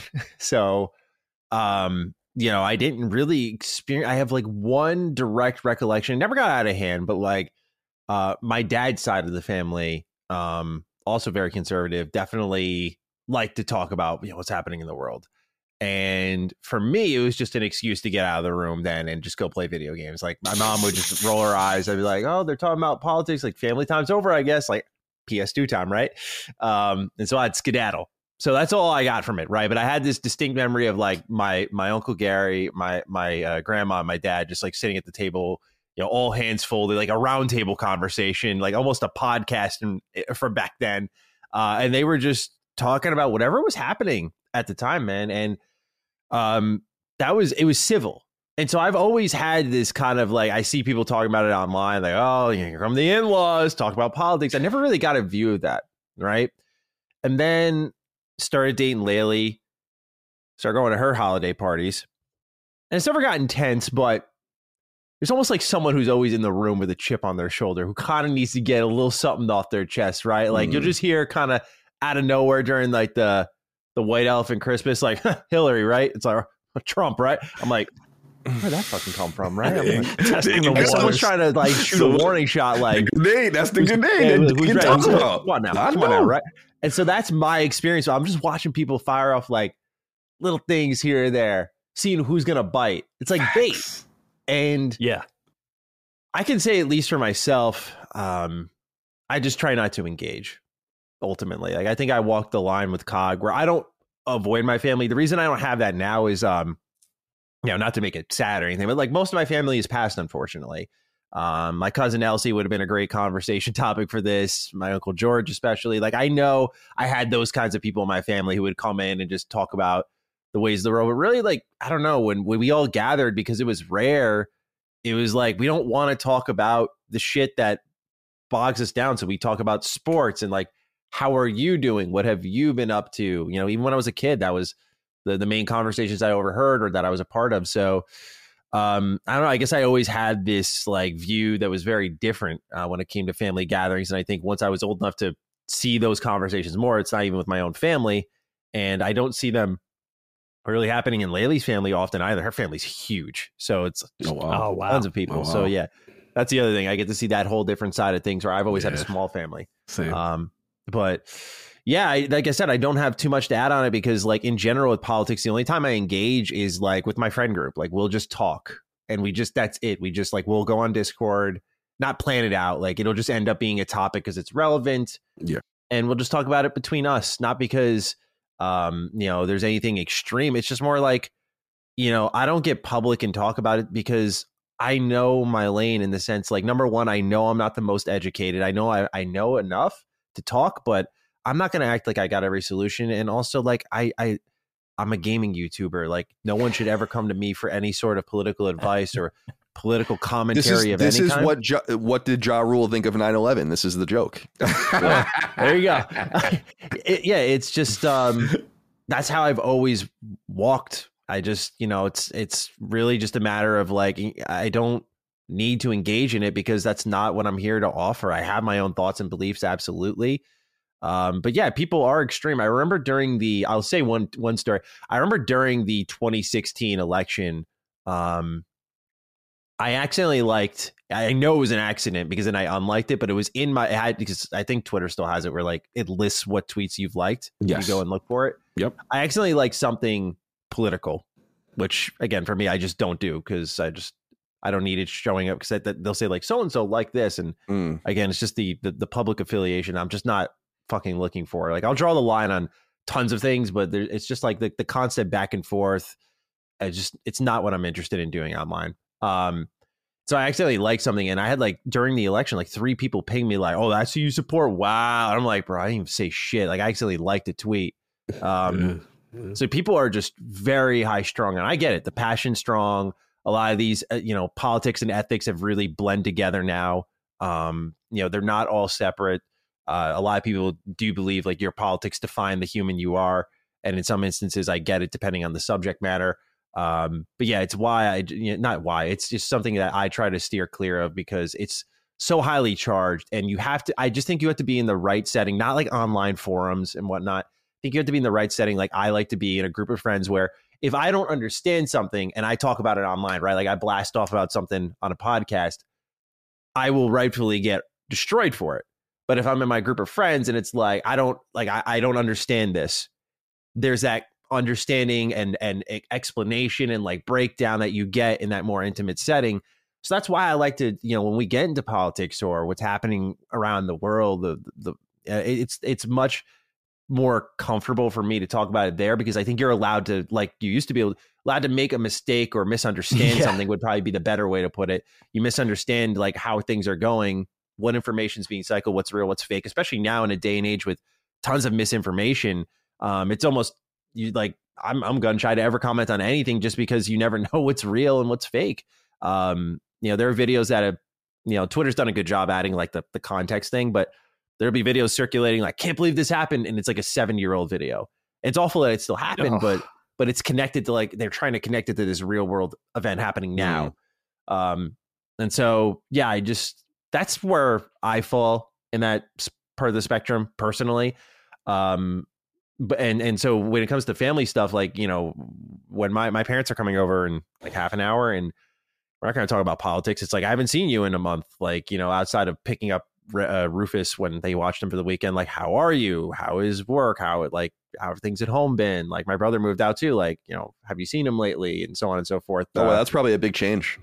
yeah, for- yeah, Yeah, huge, them, right? huge change. Yeah, because we usually just, I mean, we talk on the phone a lot and we we text a lot, but obviously, is it's different when you're in the same room. And you just have that continuous conversation. So, um, yeah, it's like I, I don't want to even. I guess the, the the concluding point to kind of bring it back to the subject is, I don't even want to risk like I'm not afraid of confrontation at all. Naturally, I think you you can't be when you're in our line of work, but Mhm. when it comes to like my friends and family, I'm I, maybe it's a little existential, but I, I'm like we have so little time together. I don't want to spend the the best quality moments like on holidays where we all come together. I don't want to fight with you. I don't like. I just and I don't want to get onto subjects that bring that out.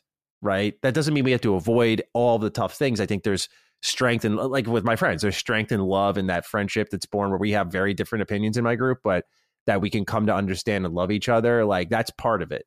Um, but when those encounters are so infrequent, I don't need to talk to you about what's happening in the Middle East right now. Not because I think it's unimportant or because I don't want to, but it's just I want to enjoy like talking about you, what's happening with you, and Mm. your interests, your, and so on and so forth. So that's how I've always approached it. And so I don't have a ton of experience with it actually happening before my eyes, but I've certainly heard about it quite a lot. There's a lot of wisdom in what you said. Yeah, you when you're with family, especially at these special occasions and holidays, you only have so much time. So why waste it on that sort of thing? I totally get that. I have a neighbor that my, I don't know if this is a Philly thing, but or maybe it's a Philly suburban thing. I don't know, but it's very politically it's like 50-50. Colin knows it's down the middle in my neighborhood and nobody really makes their political affiliations known you know, it could be very, it's very down the line. The only time you'll see is at election time, those one or two people that put the Trump signs out or the Biden signs out. That's the only way you'll ever know. And everybody just kind of agree, has this silent agreement to not even discuss it. But I have one neighbor who does that thing where he- he'll, he'll say something just because he's trying to draw it out. You know, Mhm. he's trying to draw out what I am. So he'll make Mhm. the Hillary comment or he'll make the Biden comment. and I'm just very obtuse in my responses if I even respond at all. And I think it gets him frustrated, but he's trying to, again, he's trying to tease out. He's like, well, I can't, I don't know. I can't figure this. I think I know what this guy's about. but You're I'm like not sure." media trained, man. You just know the, the blanket so- answer to get around it. it's like not in, it's like, why is it so important? It's actually kind of funny in a Yeah. way, you know? Mhm. And I guess, I wonder if there's anybody listening, like, and I guess this exists, although it's probably rare, like that one family that's just like all like sitting room with like all the House Democrats. Like it's like there is no argument because everybody feels the exact same way. Mm. That must be really interesting, but and kind of refreshing. Like I like the idea of that because, and it's it's the only thing. Like I think we hold a lot of power even having this conversation and being cognizant. Like I'm gonna be the person in Thanksgiving because Helene and I are, are hosting, and also because I have to be a good host and I don't want to revert back to that thing that happened 15, 20 years ago. But also because I'm bringing in that, I'm bringing in that wherewithal, right? Where it's like, there are going to be people at Thanksgiving that I have to be really careful, like not even to say, oh shit, did you hear like that Stephen King interview on NPR? Because all they're going to hear is I said NPR. And then they're going to be like, NPR, what the fuck is that hippie shit? You know, like that Yeah. type of stuff. And it's like, you know what I mean? And it's the same thing. Like if they say Fox News, I'm not going to say anything. You know what I mean? But or mm-hmm. if I you just so I have to be very careful. You have to mind your p's and q's a little mm-hmm. bit.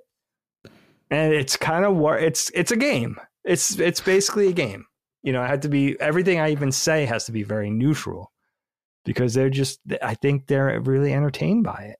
You know, and I'm and it's it's usually okay, but I just I guess really the the the moral of the story is it happened the one time, so even even I'm not immune to it, and it scares me yeah, yeah. a little bit Yeah, because I don't want to you know I don't want that I don't want the monster to be drawn out.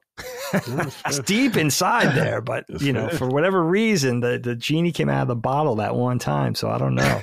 no, it's real. Some people, in order for them, I've also realized that when you mention your your neighbor, some Yeah. people have this innate ability where they feel the need to know because that's the only way they can connect. They need to know where you stand, right? And and if they don't get that information, they're gonna keep digging and keep pulling until they get the reaction, right? And then from there, once they get it, they make that determination about you, whether positively or negatively, if I could move forward with you, kind of thing. And some people really live their lives that way. So which is ugly, right? Because Yeah. if that person likes me now, and maybe we feel differently politically, Mm. doesn't that say something? Right? You know, that should tell you so. You, we we could we could be cool. Maybe we could Yeah. even be friends if we're you know on the opposite sides of the political spectrum, where we feel a little differently about said issue, Mm. whatever it is. It's like it's so it's so silly. Like some of the like we talk about our dad. My I'm very different politically than my father is, but we could have those, like Matty was saying, having those conversations with those people that you trust, where you know maybe you disagree, or maybe you have to have a, an argument where it gets, you know, it gets serious, but it's not going to be contentious, right. right? Because you respect one Because there's another, and it's like, it's like a that- know, safe that place. point of Yeah. education and all of it. I think Yes. it's the most important aspect is like, you know, we all don't know everything, but by embracing each other's viewpoints, maybe you can get at least closer to the root of the problem, right? Mm-hmm. Yeah, Absolutely. sure. Yeah, yeah, Yeah, I, I it's it's interesting to hear everyone talk on this subject because I am a very political person. I just have learned, I think, as I've gotten older, as I said, to just kind of pick and choose, and it's not really relevant to what we do. Hmm. I will say that I'm the one who's always being alienated by others in my experience by their politics. I don't alienate Yep. other people for their politics. And they would say that my politics mean a certain thing or say a certain thing, but they can't even really define my politics so I just think it's important. My I think the reason that we well, part of the reason that we thrive, at least a major reason that we thrive, is just the relative open mindedness of the product and and the people. I don't want to. I literally told that to you in person. Remember when we talked? You, you would talk to a thousand people, Yep. and I literally told that to you at, at the wedding. I, I said, Oh, okay, yeah. open-mindedness. Yeah, Yeah, cool. That- yeah, thank you. And maybe that's why it's on my mind. Like I think Mhm. there's something. There's just there's a certain camaraderie that can be built with people when they are forced like iron versus iron to just kind of sharpen each other over and over again and that le- level of deep respect i think can well through Mhm. that and i think it's also influential on an audience that takes that stuff in because I think unfortunately a lot of entertainment coverage just not only just games but a lot of entertainment coverage is deeply partisan and I'm not even really sure why. Like no one can help themselves or a lot of people can help themselves and I could I could describe myself as, as that as one at one time but I think there's a time and place for everything. So I I just I have political opinions on everything. I can definitely get into arguments with anyone about anything, really, but I just don't I just don't think it really moves the needle. I also, Yeah. I also feel probably the more contentious thought I have is I, I feel some people aren't genuine. Like Cog, we've talked a lot about fake concern, and I also think fake caring. And I Mhm. think a good example of that is like I talked about it in my Bungie video how uh, Bungie was always like a very outwardly like people focused company, Oh yeah. and when it came time to protect their people, they did not do that, right? Yeah. And it just makes I know it's a company I'm talking about here, but I'm just saying it made it made it very clear, like, okay, so when it was time to to be people focused, you were all talk. And I think many people live that sort of lifestyle. Like, you know, the the we talk about the Twitter warriors and stuff that like, you know, they rah rah online, but like are you donating money? Are you volunteering your time? That type of stuff. Like, not that everyone has to be on the front lines by any stretch of the imagination. I wouldn't create that expectation for any human, but I just feel some people aren't genuine in their concern. They almost just want to fight. yes. Yeah. And you can read, you can smell that from a mile away. Oh, That's where you kind of do the the Dagan PR trained, you know, like Mhm. ah, so accurate. Yeah, shame, right? And you just yes man them until you're on. Oh well, kids need me. I'm on the way out now. So you know, so Mhm. I, that's the only other thought I had on on the subject in in the sense that um I feel some people don't actually want to talk; they just want to fight. Oh, definitely. Well, it was it was uh wasn't it Marx that said it was o- the opiate of the people, right? Like the the Pulling out all Peop- these quotes from Colin now. people people it's very easy to manipulate people politically. And i'm not trying to be a dickhead but you could just see that over and over and over again. Like you saw it with ukraine. You're seeing it now with israel. You're seeing it with a lot of other different things too. And you it's not about people's opinions. It's about how quickly everyone has an opinion. Mm. how could you possibly not care about Palestine and Israel and then suddenly have an opinion on it because there was a terrorist attack unless you're being injected with other people's opinions as your own? And that's the kind of stuff that I think is scary where talk doesn't happen and that kind of stuff comes to bear. But that's each individual's it's up to each individual to take care of that. That's what I was saying earlier about the Australia example. Like the freedom to not care is great, but it comes at a cost too. So anyway, Dig, are you satisfied with uh, the politics? I am. Thanks for weighing in, my friends. Get ready for some Thanksgiving. Yeah, it's gonna be fine. I'm, not. I'm not worried about this. I'm not worried about this. It's gonna be a great day. You will have fun with it, though. All right, you let's go- shouldn't be worried. Cog's going to come over and help me. He's like, oh, Poor Cog. I wouldn't do that to you. I'm on my own. Let's go around and say goodbye to everyone. Cog, let's stick with you. Goodbye to you. Thanks for taking the time to speak with us today. Stelly in the building. A lot of fun. LSM fam. Always one of the reflective shows. Always enjoy our Cool. time together. Hmm? Yeah, thank you, Matty. Thanks for taking the time to speak with us. Have a good weekend. Absolutely, thank you. It was a blast. I always I always feel really good walking away from the show, Colin. I want to give you that that as a Yes. a compliment to to your vision there because you know Cool, the thank you. conversational show like kind of going against what we do with like pop culture and nerd stuff like it was different but i was but it, i think it's you, you mentioned one thing it was it was good for us and at first i was like okay let's see how it goes but like i totally feel like every time i walk from the show it's like i have clarity on life almost Yeah. I'm like this yeah, is like a very i mean using the word restorative like it's very healing like it's it feels good once we're done i hope the audience feels the same i hope when they walk away they have that sense of like greater purpose almost Yeah, I, thank you for the kind words. Yeah, I think the, the audience is resonating with the show. I think it's still topical in some sense. Mhm. Um, I have I actually floated this idea to Dagan. I'll just talk about it here on the show as we close and go to Dagan to say goodbye. Is uh, I was like, what if next year we started doing the occasional episode where like everyone went and saw a new movie, movie X, and it wasn't the conversation wasn't about the movie, but it's a way to frame all of our conversations about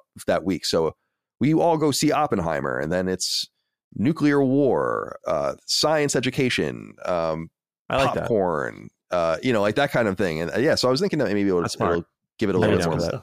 more purpose. We'll see. Anyway, Dagan, goodbye to you, my friend. It was a pleasure. Thank you so much, all three of you boys. I love it. I love that sentiment, Matty. Thank you for that. That's that's uh that's a good feeling. And also nice that you have clarity at such a young age. I'm still waiting. Maybe it'll happen I think in my I have clarity. That should have been the better choice of words. I feel like I have the plan now.